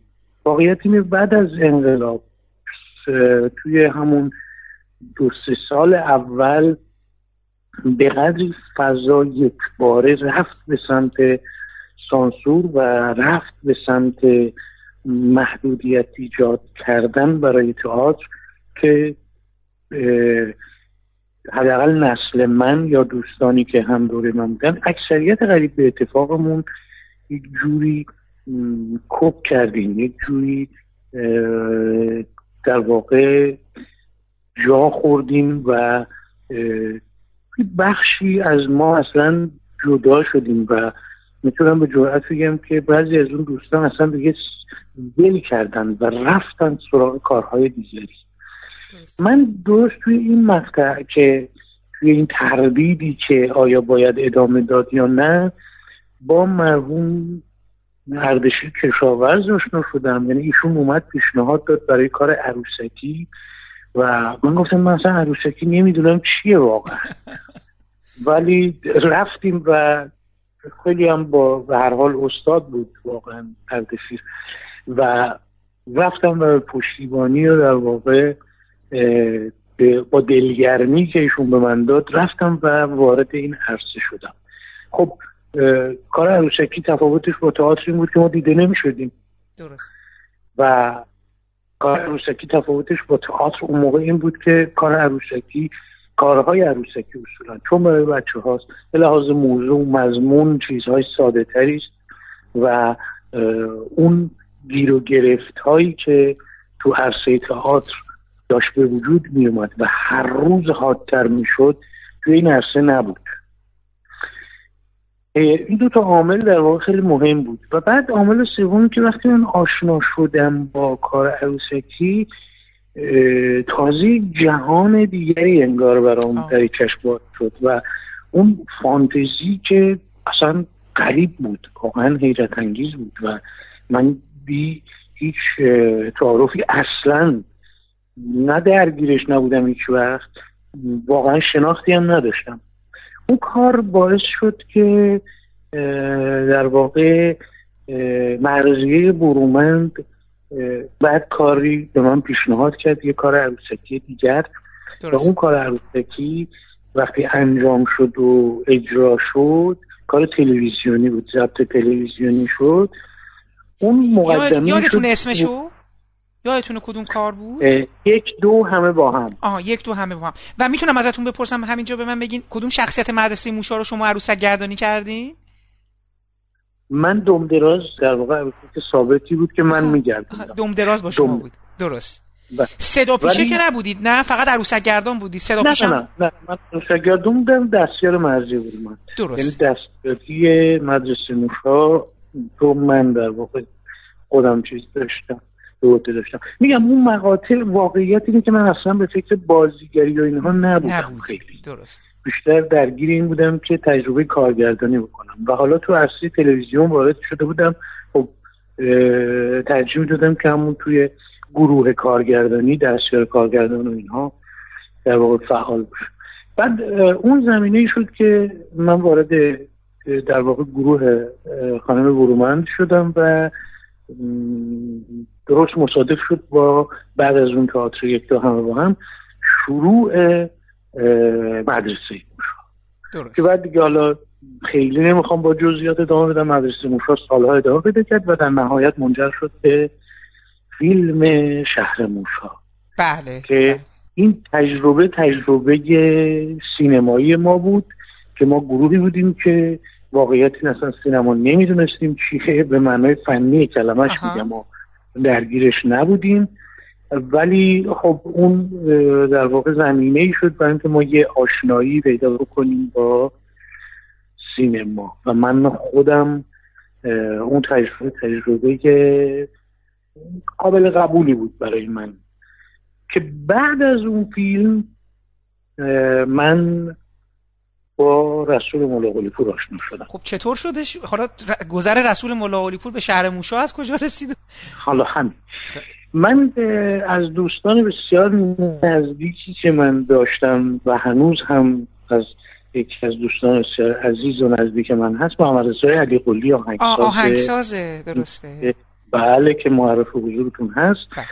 محمد رضا توی همون مقاطع بعد از شهر موشا و اینها یک فیلم بهش پیشنهاد شد به اسم پرواز در, در شب. شب. بله بله. بله. که فیلم رسول ملاقلی پور حتما شنیدید. بله بله بله.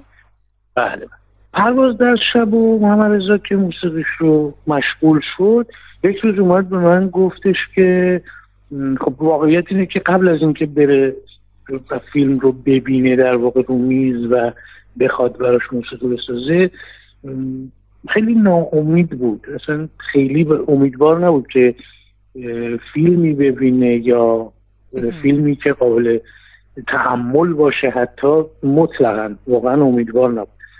بعد وقتی رفت فیلم رو دیدی رو اومد به من گفتش که این پسر خیلی فیلم خوبی ساخته ها. گفتم کی؟ گفتش که اسمش رسول ملاقلی تو حوزه بوده و اینا ولی خیلی فیلم خوبی ساخته. این بود تا اینکه اون فیلم تمام شد و بعد ما هم رفتیم دیدیم و, و فیلم قابل قبولی هم بود واقعا تو بله. و هنوز هم جزو فیلم های جنگی خوب میشه حسابش بله. کرد. من بعد از اون سال هف...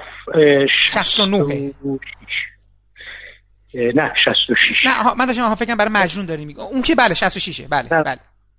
66 زمینه آماده شد در واقع یک روز محمد رضا علی به من گفتش که رسول مولا پور از اون فضای کاری که داشته و اینها یه خود می‌خواد بکنه و با محمد بسیار ارتباط نزدیک و خوبی پیدا کرده بود رسول.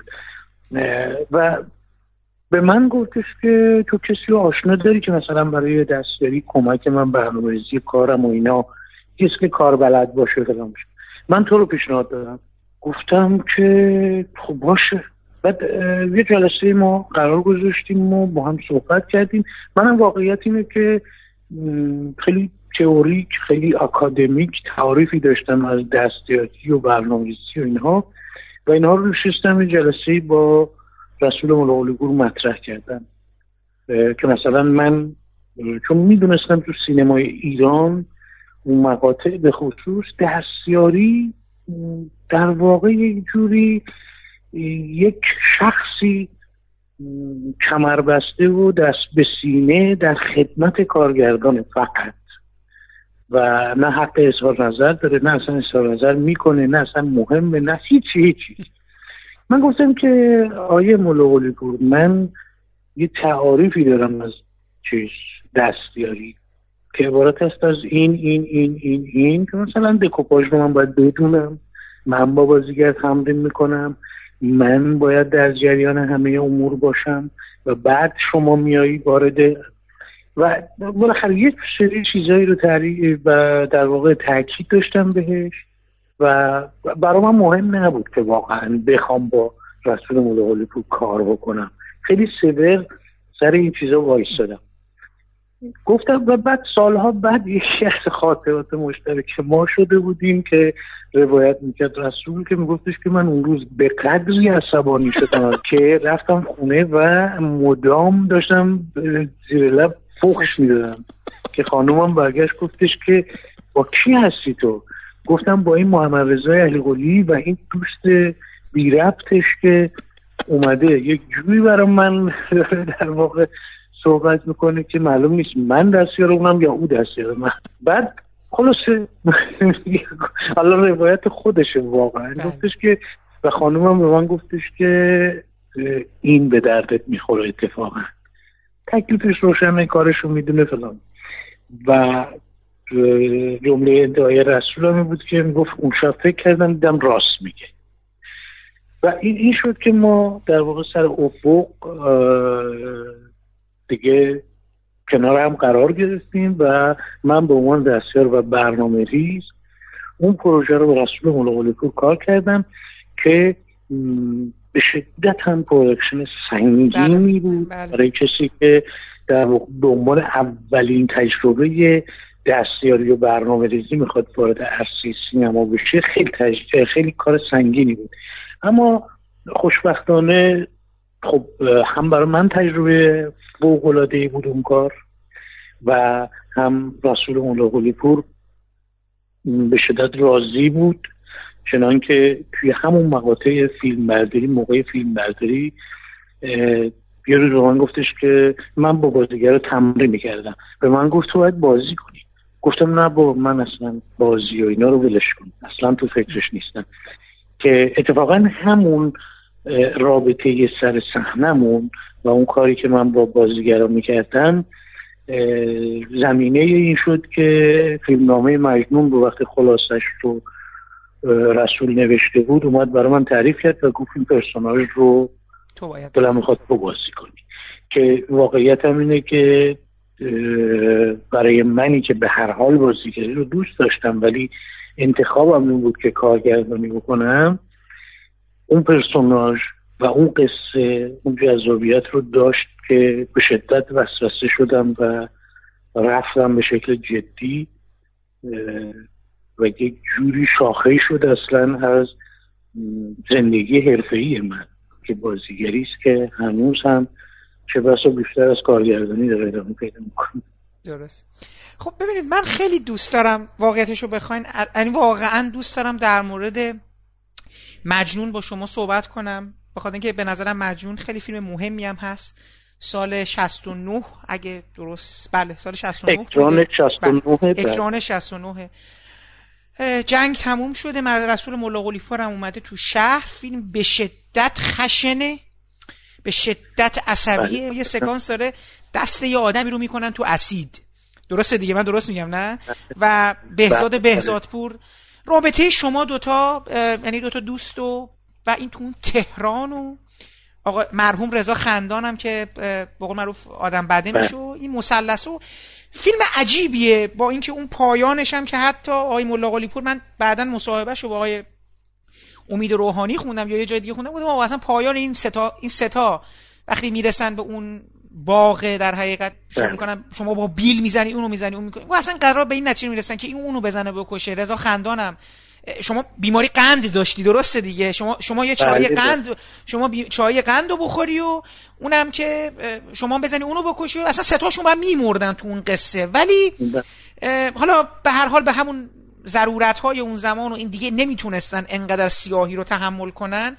و جالبه دیگه همون سالا محسن مخمل باف هم دوباره یه آدمی که از جنگ برمیگرده میاد شهر رو می‌خواد نشون بده خب شهر تمیز نیست من واقعا دوست دارم در مورد مجنون با شما صحبت کنم ولی می‌خوام از بله. مجنون بگذرم و خب پناهندم دوباره یه فیلم گذاره یعنی یه پیشنهادی که ملا قلیپور داره میده اون زمان که این درها رو باز کنید بذارید اونهایی که حال از کشور رفتن به هر دلالی برگردن تحمل میشن این که من اسم شخصیت شما رو تو اون فیلم یادم نیست ولی با خانم شوره لورستانی بازی کردین. درست؟ زنتون خانم من بله. درست میگم؟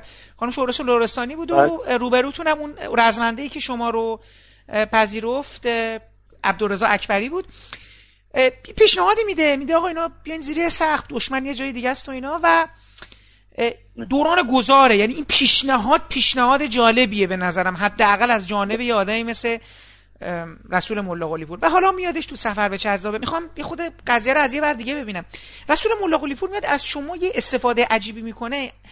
به شدت این نقشا نقشای پرتحرکی هستن. و دیگه شما رو فکر میکن یعنی این که شما رو ببره زیر فاضلاب بکشونه و اون سکانس هایی که رو بالا پشت بون میپرین و رانندگی و خیلی اون فیلم از این جهت یه مقدار فیلم پرشر و شوری شده. به نظر میاد که این قضیه رو توی سفر به چزدوام از شما کشون دیگه چون تمام اون سکانس هایی که شما دارید توی اون خاکریز ها میدوید و اینا خیلی خیلی کار راحتی هم نیستش. یه مقدار از این به من میگین که این این, این قضیه تحرک فکر کنم ازتون می‌خواست این کارو بکنین دیگه نه؟ رسما قرار بود انقدر فعال باشین دیگه تو فیلم ها درسته؟ بله ببینید نکته که واقعی نکته که بین رابطه من و رسول می شود به عنوان یه نقطه مشترکی. بهش به نوعی تأکید کرد و به نوعی بشود که تمام این سوال شما رو در واقع از این نقطه شروع کنم به جواب دادن.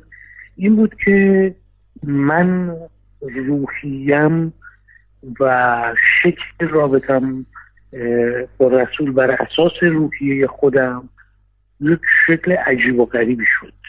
یعنی من نه خودم رو بخوام تعریف بکنم ولی رسول مولا پور آدمی بود که اگر من نگم خیلی صادق بود ولی تمام تلاشش رو می‌کرد که خودش رو صادق نشون بده و این نمایش صداقت. بخوام اینو بگم. فرخندی که به حال یک دوستی از یک نزدیکی یک عزیزی رو ما از دست میدیم و بعد راجبش چنان حرف می‌زنیم که تبدیلش می‌کنیم به اسطوره نمی‌خوام وارد این متوجه بشم درست. این تله بشم. آره.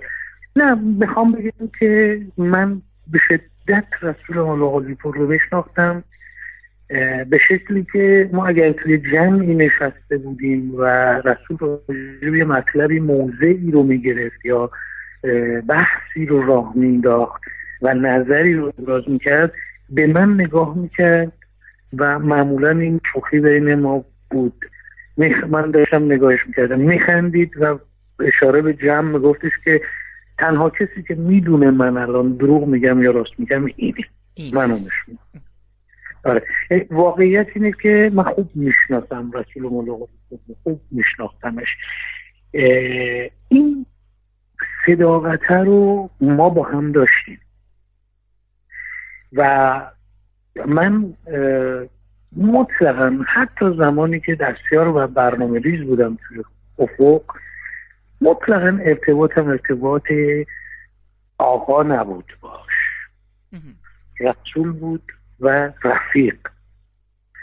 و این از جانب رسول ملا قلی پور هم به شدت و به سرعت پذیرفته شد. به سرعت پذیرفته شد و ما یه ارتباط غریبی پیدا کردیم در طول فیلم افق که تایم بسیار بسیار طولانی هم داشت. شیش ماه ما پیش تولید داشتیم و نزدیک شیش ماه هم حالا پراکنده شوتینگ تاریخ شوتینگ اون طول کشید. و بعد از این حدود یک سالی که در واقع این پروژه به پایان فیلم بردارش رسید مونتاژ فیلم که شروع شد من یادم برای اولین بارم من میشستم پشت میز موگیدا به شکل جدی. دویست و پنجاه حلقه ما positive داشتیم. که خب خیلی فیلم سنگینی بود. که این دویست و پنجاه حلقه رو من یک جوری assemble کردم و یه نزدیک به rough cut. البته چون فیلم دوبله بود صدا نداشت. بله. فیلم رو ردیف کردم. این time طولانی یه ارتباط غریبی رو بین ما به وجود آورده بود واقعا و اینکه روحیات رسول حتی می‌تونم بگم توی بعضی از عرصه ها من احساس می‌کردم که به شدت می‌تونیم شبیه هم باشیم. هرچند که من بسیاری از رفتارهای رسول ملاقلی بود رو باید مشکل داشتم و شاید به جرأت بگم تنها کسی بودم که اینها رو بهش می‌گفتم. به زبان تند هم حتی بهش می‌گفتم. و بسیاری از مواقع هم خیلی خیلی دوستانه از من میپذیرفت اینها رو. یعنی قبول داشت این نقطه نظرهایی رو که من داشتم. میگم ولی یک جوری یک شاید بخواهم بتونم جورت بگم خلقیاتی داشتیم که شبیه هم بود. این رو من می‌تونم بگم که چرا؟ حالا این اشاره که شما می‌کنید و خیلی از دوستان دیگر که رسول مولا قلی رو میشناختن این رو بهش اشاره می‌کنند که توی فیلم های رسول به نوعی من جوری بیان کننده روحیات اون کاراکترهایی رو که بازی کردم یه جوری بیان کننده روحیات رسول ملاقی پور بودم. شاید من خیلی مشخصا میگم که فقط توی سفر به چذابه می‌تونم بگم که قبل از فیلم برداری هم من این رو با خود رسول هم صحبت می‌کردیم که این کاراکتر وحیدی که من اونجا بازی کردم خیلی نزدیکه به رسول ملاقلی پور لحاظ رفتاری دارم میگم. بله بله. و اصولا طرز تلقی. و اصولا طرز تلقی. یعنی نگاه به زندگی جور هستی نگری که اون کاراکتر داره خیلی نزدیک بود واقعا به رسول پور آره اینو توی سفر چذابه به نوعی من خودم هم آگاهانه وارد اون هیته بازی شدم. این از در حقیقت پرتحرکی شما در فیلمنامه ها استفاده می‌کرد یا نه؟ از شما می‌خواست اون, اون مسیرها رو برید. میگم چون این سه تا شخصیت به لحاظ فیزیکی خیلی ببینید در هر سه فیلم زد و خورد زیاد دارید بودو بودو زیاد دارید. من می‌خوام ببینم که نقش ها رو بر اساس توانایی های شما نوشته بودن یا نه. اون چیزی که نوشته بودن شما باید بازی می‌کردی. می‌خوام ببینم کدومش ایجاب میکردش. اون میگم چون اصلا اینکه همین که شما رو انقدر انقدر این ور اونور میکشونه برای من جالبه. یعنی انقدر شما رو به تحرک وامی داره برام جالبه. حالا من یه چیزی رو بگم نکته رو بگم که شاید هیچ کس بهش اشاره نکرده باشه تا حالا. اینکه اصلا سفر به شهرزابه رو قرار نبود من بازی کنم. ببخشید اینو که الان من اینم می‌خواستم اینم پس توضیح بدین. چون بعدن که تو تلویزیون با آقای اکبر نووی صحبت کرد اگه اینو می‌گرفتم شاید می‌خواستم با بازیگرای دیگه بگیرم. الان حتی من اصلا دوست ندارم چون که با... به نظر من بازی شما واقعا اونجا نشسته در کنار آقای اسنانی. این که اون حسرت می‌خورد شاید با یه کسای دیگه می‌گرفتم برام جالب بودش. حالا بفرمایید شما قرار نبود بازی کنین. کی قرار بود بازی کنه؟ قطع چیز نشد قطعی نشد. دو سه نفر رو رفت سراغشون و نشد. البته این رو بگم که وقتی سفر به نوشته می‌شد این سناریو نوشته می‌شد من یک نزدیک سه ماه و نیم هر روز ساعت دو بعد از ظهر مثل چیز بود شرکتی بود در واقع. من می‌رفتم رسول دفتر رسول ملاقالی پور و تا ده شب میشستیم سناریو رو گپ می‌زدیم.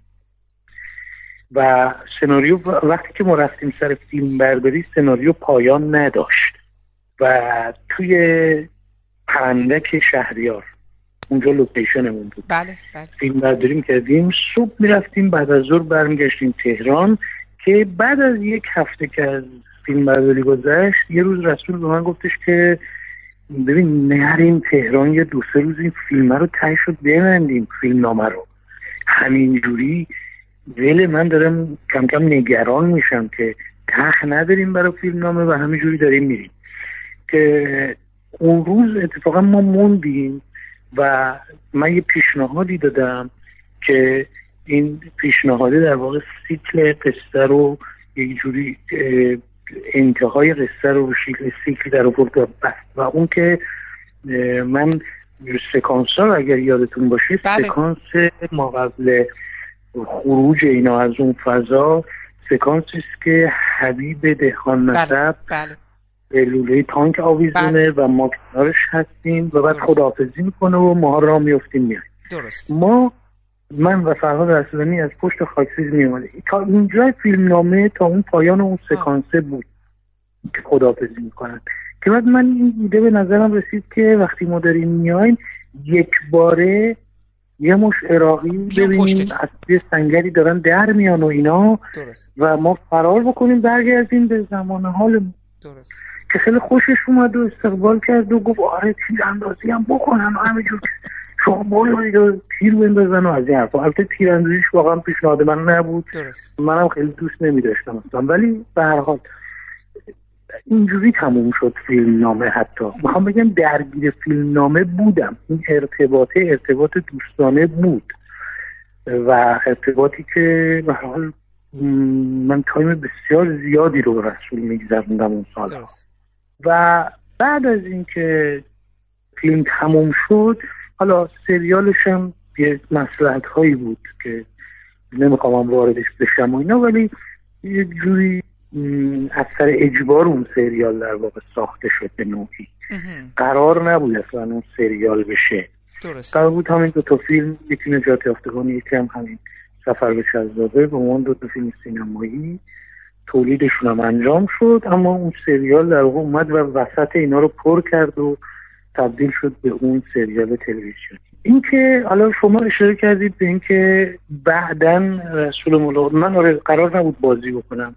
ولی بعد از یه تایمی یه روز رسول دیگه چیز کردیم. حتی می‌خوام بگم که من می‌رفتیم ما با هم من دفتر مدام بودم برای انتخاب بازیگر. با چند نفرم صحبت کردن. نشد. یه دی قبول نکردند و اینها. حتی فرهاد اصلانی تست بازیشو حالا مثلا آقای سبا هست شاهدش هست. یعنی بله. یادمه که این ماجرا بود. من و رسول ملاقالی و فرهاد سبا تو اتاق از فرهاد اصلانی تست گرفتیم برای همین نقش. من اینجوری هم درگیر بودم. می‌خوام بگم اینجوری بود ولی قرار بود بازی نکنم. اما به هر حال حالا گذشت و یک روزی رسول گفت کن. ول کن خودت بیا بازی کن. و من رفتم.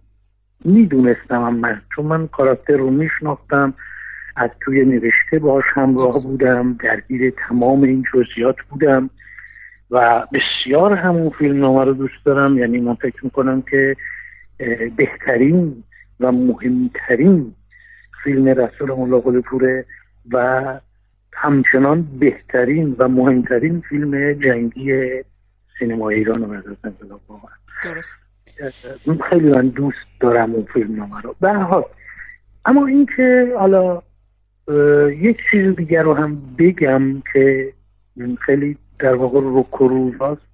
شاید بسیاری از جزئیاتی رو دارم میگم که هیچ کس تا به حال نشنیده. یکی از این موارد هم همین نکته است که شما بهش اشاره کردی که بعدها وقتی رسول مولا بود با اکبر نبوی توی تلویزیون حرف زد و این جمله رو گفت که من دلم می‌خواد نه تنها راجع به اون فیلم تمام فیلم هایی که من بودم رو به نوعی اینجوری گفت.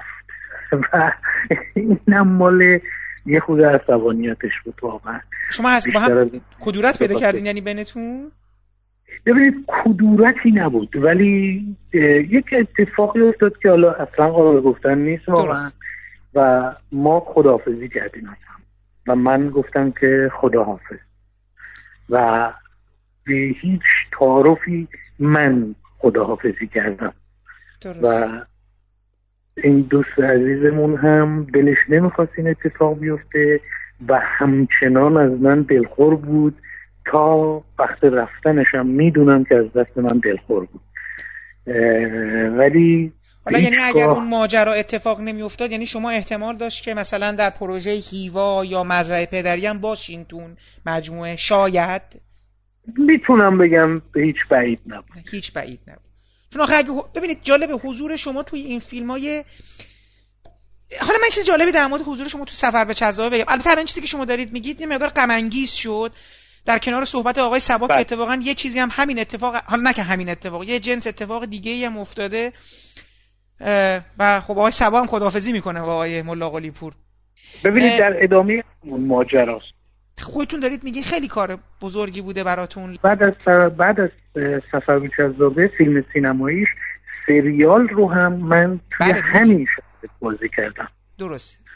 یعنی توی شرایطی که خداحافظی کرده اون سریال بله. جالبه به قول شما که فرمودید حالا سریال سوار شده بر فیلم معلومه کاملا. و اصلا به نظر میاد که هیچ کدوم از آدمایی که اونجا هستن هم دلشون خیلی با سریال نیست. با اینکه حالا به طرز بامزه سریال وجوه تنظامیز عجیبی پیدا کرده. یعنی حالا اتفاقا یه چیزی که می‌خواستم بگم ملوغلی پور در ورای اون ظاهر خشنش آدم تنازی از یه جهت بود. من این تنز مثلا توی یه جور تنز عجیبی داشت. به خصوص تو همین سفر به چذابه این دیالوگایی که بین شماها رد و بدل میشه بین شما و بله. آیا اصلانی. فرهاد اصلانی. تو تو سنگر شوخی هایی که داریم می‌کنید. حالا تو می‌خواستم این ازت بپرسم. این شوخی ها چقدرشون بداهه بود آیه کرامتی؟ چقدر این دیالوگا چون واقعا دیالوگا به نظر خیلی بداهه میاد.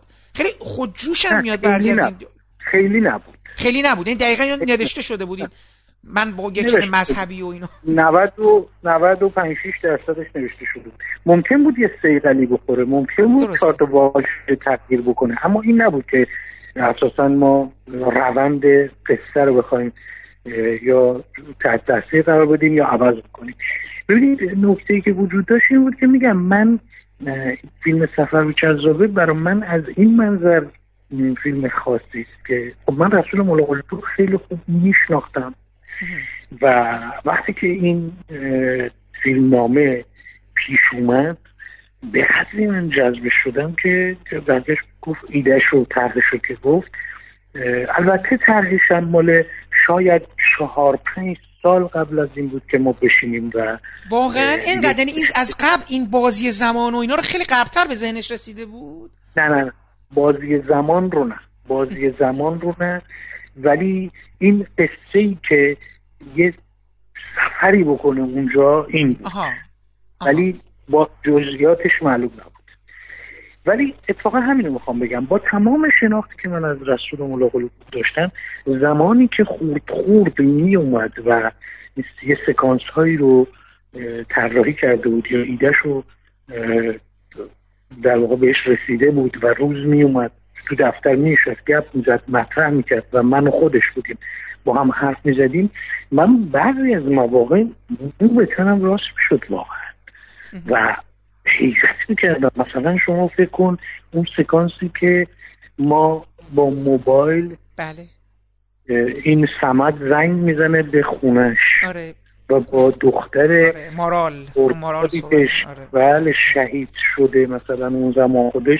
حالا 20 سالگیش داره حرف یعنی اصلا اینا اینا تکون دهنده است. برای من میگم برای همین میگم که این فیلم فیلم استثنائیه توی کارنامه رسول ملاقات و بیرو در وایسی هیچ وقت دیگه حتی توی هیباب و اینا آره. به جرأت می‌تونم بگم خیلی نتونست نزدیک بشه حتی به چند جالبه به نظرم موفقیت سفر به چذابه باعث شد هیوا از تو دلش در بیاد. چون به نظرم نجات ببینید نجات یافتگانم خیلی فیلم خوبیه. واقعا فیلم خوبیه متاسفانه خب فیلم توقیف شد و اینا. و اصلا چیزای اون فیلم داره که به خصوص اون قسمت دره مردگانش و همین. بهروز که از اونجا میاد و, و این اصلا این دوتا فیلم یه حال و هوایی دارن های کرامتی که بله. تو فیلم های دیگه نیست شخصیت های کوچکی رو که می‌سازه اپیزود هایی که از این شخصیت ها از مراد چلچلاق گرفته تا تا سمد. تا و کسای دیگه ای که میان و ما خیلی هم اینا جالبه اینا هیچ کدوم شناسنامه آنچنانی ندارن. اون شخصیتی که مثلا رضا خندان نقشش رو باز می‌کنه نقش کوتاهه یه نقش خیلی بازیگر دو داره. ما خیلی این آدم ها رو نمیشه یه پنج دقیقه میان تو کادر رو یه به قول معروف سر و صدایی هست و تو خود جنگ هست و میرن بیرون. یه سریاشون شهید میشن یه سریاشون هستن. ولی کلیتش اون لحظاتی که با هر کدوم از اینا میمونه میگم من دیشب داشتم دوباره فیلمو می‌دیدم احساس کردم نه مونده فیلم. به خصوص حالا می‌خواستم دو تا شخص اتفاقا می‌خواستم بگم شما بشین زبان آقای ملا پور برای ما.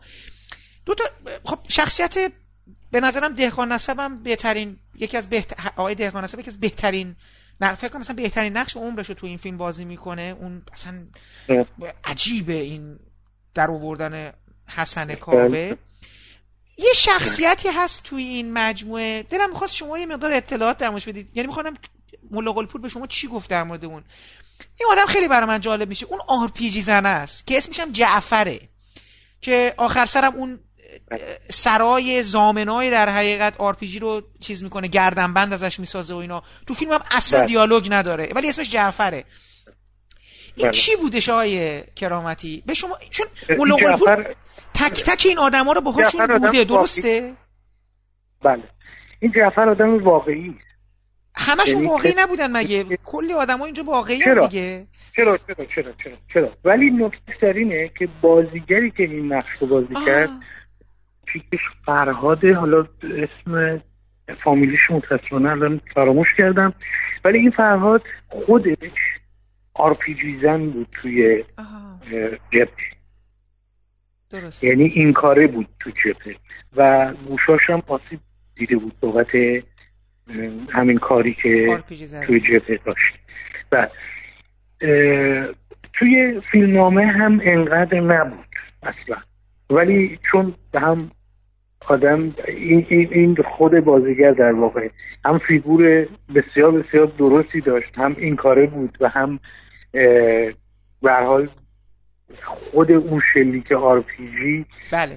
به قدری فوق العاده تاثیرگذار دیدنیه هی زیاد شد هی زیاد شد توی فیلم. درسته. آره. اینجوری نبود توی فیلم نامه انقدر نبود واقعا. ولی دیگه هر جایی که ما رد می شدیم ما این فرهاد رو فرهاد بیا. می اومد به یه آرپیچی شلیک یک جوری یه حضور قریبی هم پیدا کرده توی فیلم.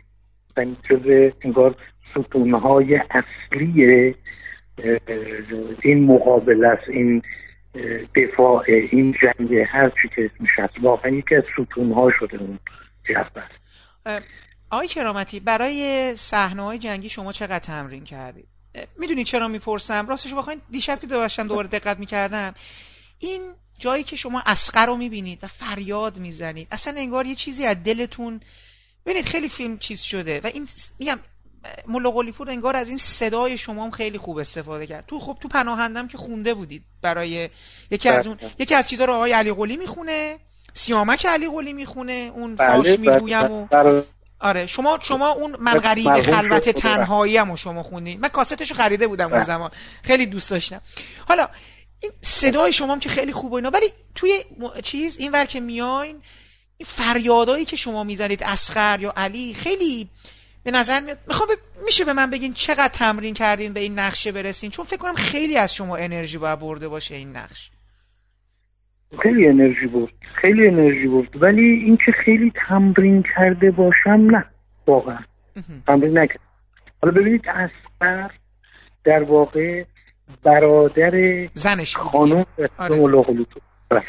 پس خود اسقر بله. اصلا برادر زن ملا پور بود که تو فیلم برادر زن شما میشه دیگه. برادر زن وحید بوده دیگه. دقیقا دقیقا این کسی که همین گونه منتها توی چیز توی شلمچه. همینجوری شهید میشه یا به نوعی هنوزم مفقود الاثره. اما روایتی که دوستانی ازش کردن لحظه آخر و شهادتش همون چیزی که رسول توی فیلم میاره. بعد ببینید خب من نمیگم این دوستیه این رفاقته این نزدیکیه.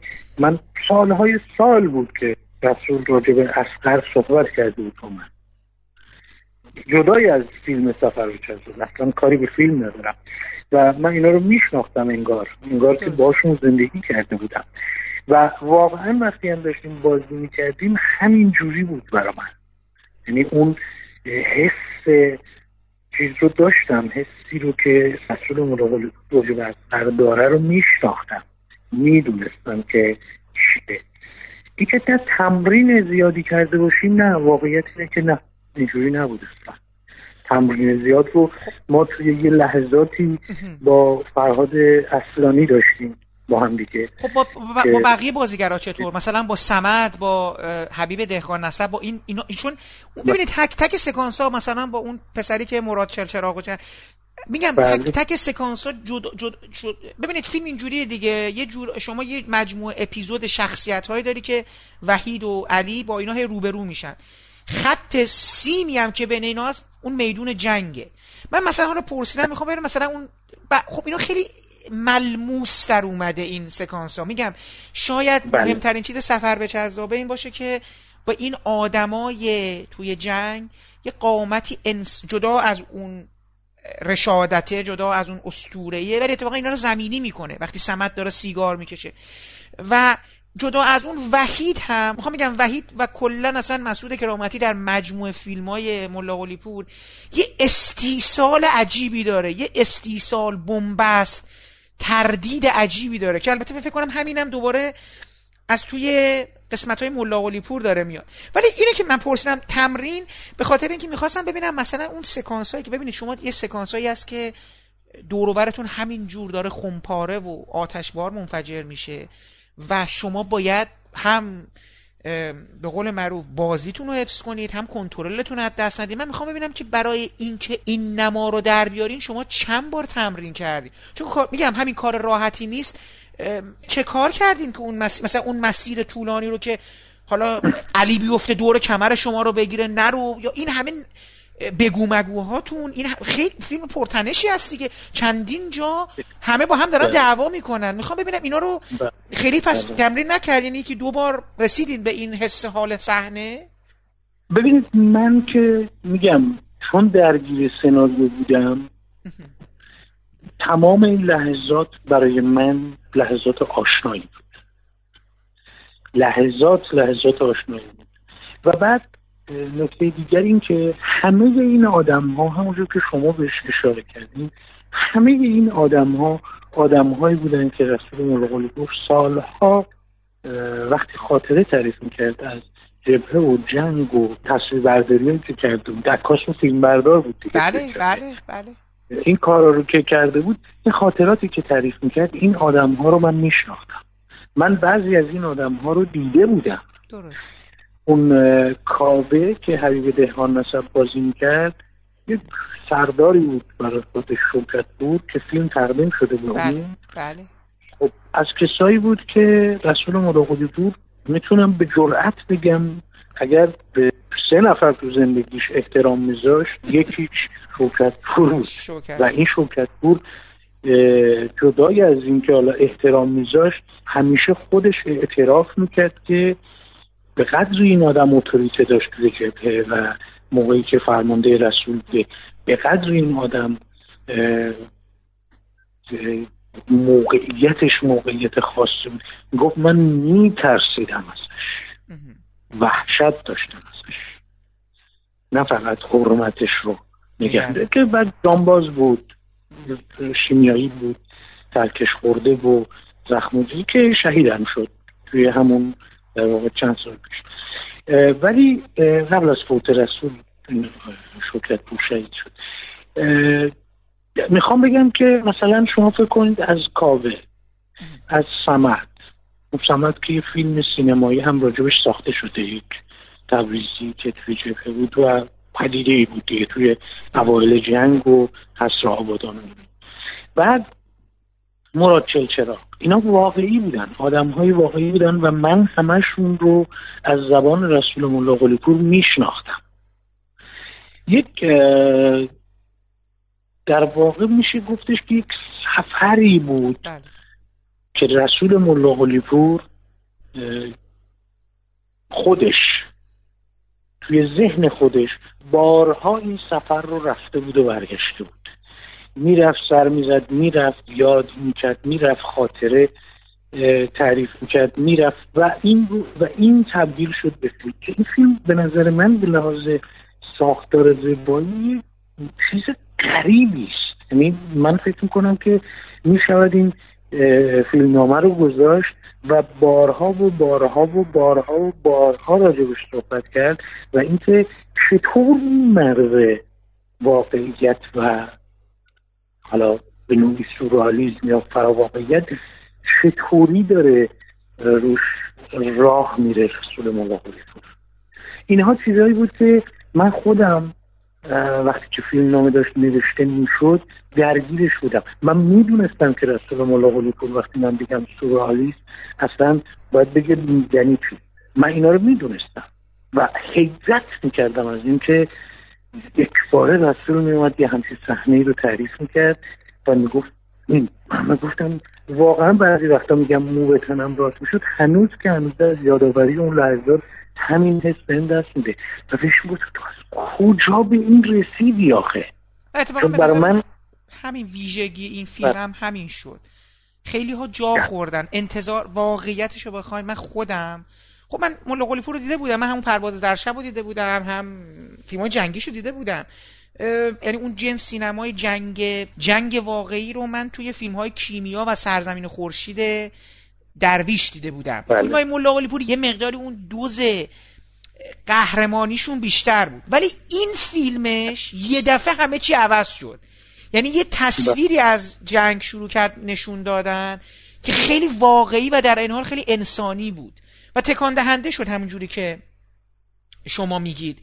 و خب جدا از اون فقط هم این نبود که فقط جنگو نشون بده همین که از گذشته اوورد این دعواهای شما و علی یعنی وحید و علی خودش خیلی چیز بود. خب آقای آقای آقای اصلانی قرار بود محمد رضا علی قلی باشه؟ بله دیگه به نوعی همونه دیگه. ولی حیف شد دیگه. پس احتمالا علی قلی هم چون میگم حیف شد یعنی چون علی قلی هم دیگه کار نمی‌کنه با مولا قلی پور و موسیقی فیلمو پیروز ارجمند ساخت دیگه. اصلا اینم مثلا در همون راستای باز یکی از اون قصه های خداحافظی همینه. حالا اینم داستانی خودش. که چون اصلا می‌خوام من بهتون بگم که وقتی که فیلم برداری فیلم سفر به چنسا به شروع شد. نمی‌خوام بگم پیش تولید و اینا. درست. وقتی فیلم برداری شروع شد یه مقداری ایده های ملودی رو محمد برای ما تعریف می‌کرد. یعنی قرار بود محمد رضا علیقلی فیلم رو موسیقی فیلم رو بسازه. و خیلی هم ایده های عجیب غریبی داشت. برای اینکه میگم این قصه قصه چهار پنج سال پیش از تولید فیلم سفر به چذاب است. این سکانس اول فیلم سفر به چذابه که من یه چتر بله بله. منور هستم و می‌دونم میام میام وارد استودیوی پاپ میشم. این سکانس سکانسیه که پنج سال قبل از شروع سفر به چذابه رسول ملاقالی بود. یک روز با محمد رضای علی بودیم و گفت من یه فیلمی تو ذهنمه ایده ای تو ذهنمه یه همچین تصویری این صحنه رو تعریف کرد. گفت کارگردانه میاد اینجا با آهنگساز دعواش میشه سر اینکه چرا این موسیقی رو ساختی در فیلم. من چه میگم؟ بله یعنی بله. این از این قدیمی ماجرا. و محمد رضا علی قلی عجیب بود او نساخت و پیروز ارجمند ساخت. آقای کرامتی من یه سوال خیلی کلی داشتم حالا برای حسن خطاب. شما در این سه فیلم و یک مجموعه که باشون کار کردین و خود جدا از اینکه در تمام اون سالهایی که باشون دوست بودین توضیح بدین رسول ملا قلیپور چه جور کارگردانی بود و در طول این زمان چون شما یک مدت تقریبا ام، 66 شروع می‌کنید با افق تا بله. تا 75 که در حقیقت پایان این رابطتون هست. بگیم یک رابطه ده ساله دیگه اگه مثلا 65 بگیریم حالا. تقریبا آره. بله تو این بله. رابطه ده ساله دوستی و اینا و همکاری اینا هم اگه توصیفی بکنید از ملا قلیپور هم بگید که به هر حال آدما عوض میشن نگاه ها عوض میشه شرایط. اجتماعی چه تغییراتی در ملا قلیپور احساس کردید؟ یعنی می‌خوام بگم که شروع ملا قلیپوری که شما با شروع کردید چه جور آدمی بود و وقتی با هم خداحافظی حالا خداحافظی که کاری کردین به حال با هم دیگه بده بسونی داشتین و به حال یه سلام علیکی داشتین. دیگه حالا اینقدرم که دیگه چیز نبود.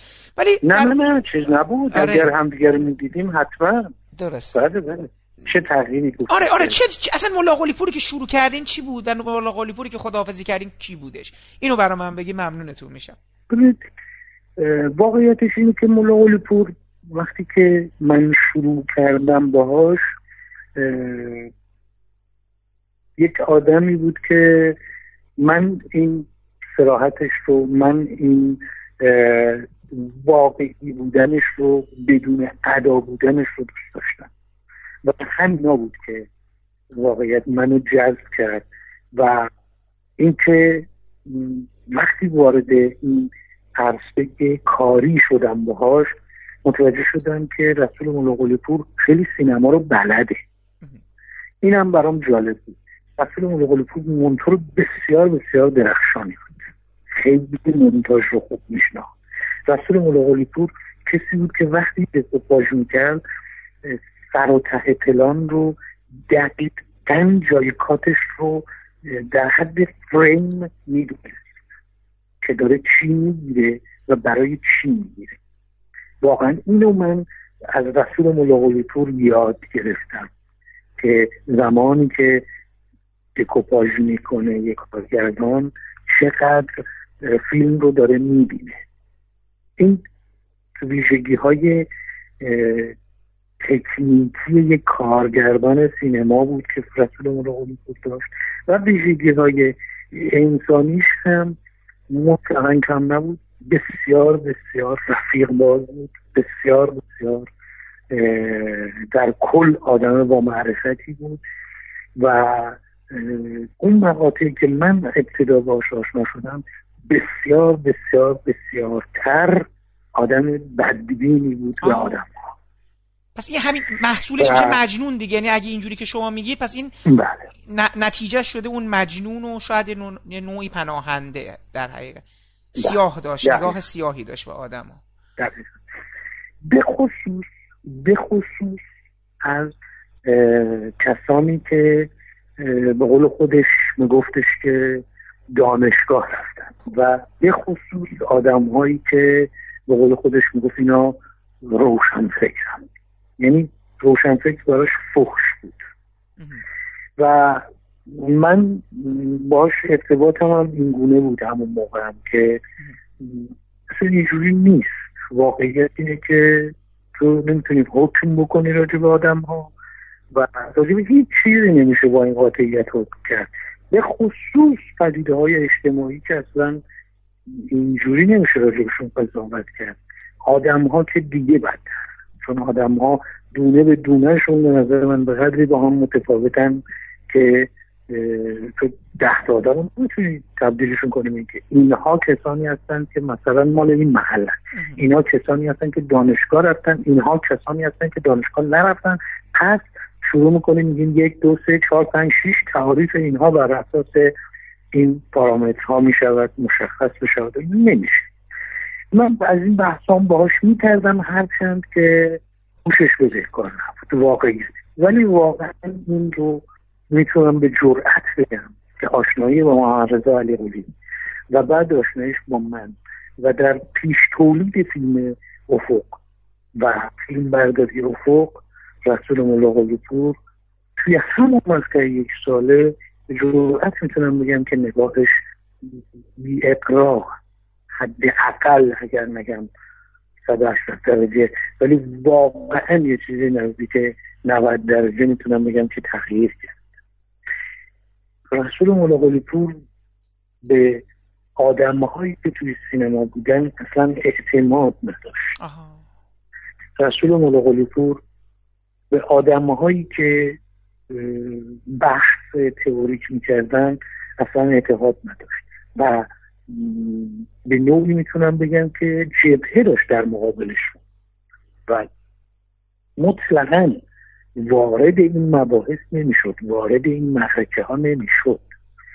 ولی خب رسول ملاقلی پور بعد از سفر به چزابه کس دیگری شد. کس دیگری رسول ملاقلی پور اعتقاد من بعد از سفر به چزابه حتی می‌خوام بگم که به قدری جلو رفت توی این زمینه که این تغییر رو در واقع به قدری خودش جدی گرفت و به قدری یک جوری به نظرم خداگاه شده بگم.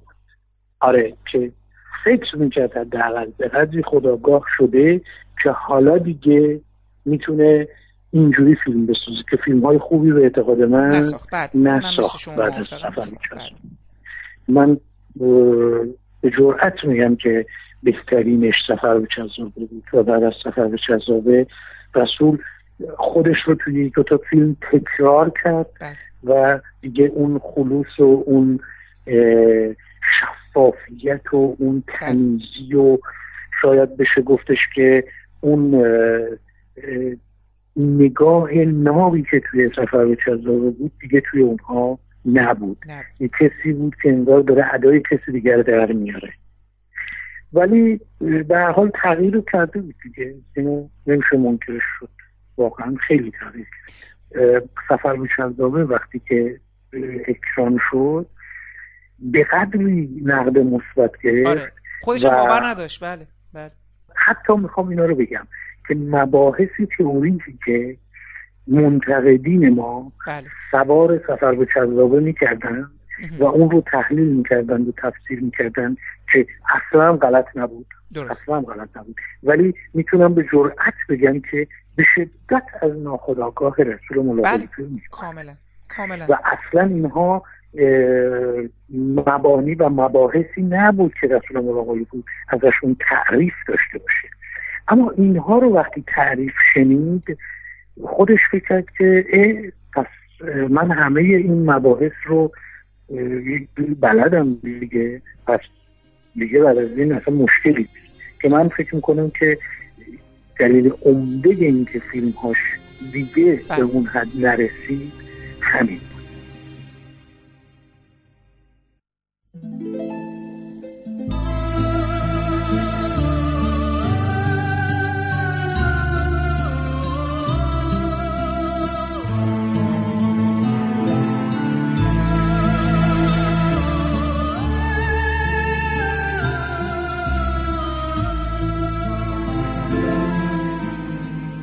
پادکست هم همینجا به پایان می‌رسه و من امیدوارم صحبتهای خانم عاطفه رضوی و آقای مسعود کرامتی نکات جدیدی رو درباره فیلم های نجات یافتگان و سفر به جذابه و همکاریشون با مرحوم رسول ملا پور برای شما فراهم کرده باشه.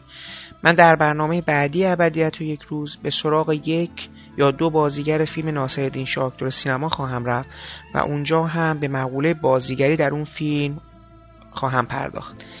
پیش از خداحافظی باید از زحمات آقای محمد شکیبا که در تدوین نهایی این برنامه منو کمک کردن تشکر کنم و برای رعایت نصف نیمه حق معلف به قطعات موسیقی که از اونها در این پادکست استفاده کردم اشاره کنم. موسیقی تیتراژ به عنوان رقص گدایی از ساخته های گروه کلزماتیکس هستش و برگرفته از آلبوم جنزده. باقی قطعات عبارتند از بخشهایی از موسیقی متن فیلم سفر به چذابه ساخته پیروز ارجمند قطعه بمیرید بمیرید با صدای مسعود کرامتی و برگرفته از موسیقی متن فیلم افق ساخته محمد رضا علی قلی و من برای پایان این پادکست هم قطعه ای از موسیقی متن فیلم پناهنده از ساخته های محمد رضا علی قلی و با صدای مسعود کرامتی رو برای شما انتخاب کردم. تا برنامه بعدی و گفتگوی درباره بازیگری فیلم ناصرالدین شاه آکیار سینما خدا حافظ و با هم گوش می‌کنیم به قطعه قریب خلوت تنهایی با صدای مسعود کرامتی و از ساخته های محمد رضا علی قلی من غریب خلوت تنهاییم سوزد از غم سینه سوداییم من غریب خلوت تنهاییم سوزد از غم سینه سوداییم چشم من بارانی ابر فراق دادار لاله صحراییم. چشم من بارانی ابر فراق داغدار لاله صحراییم. من غریب خلقت تنهاییم. من غریب خلقت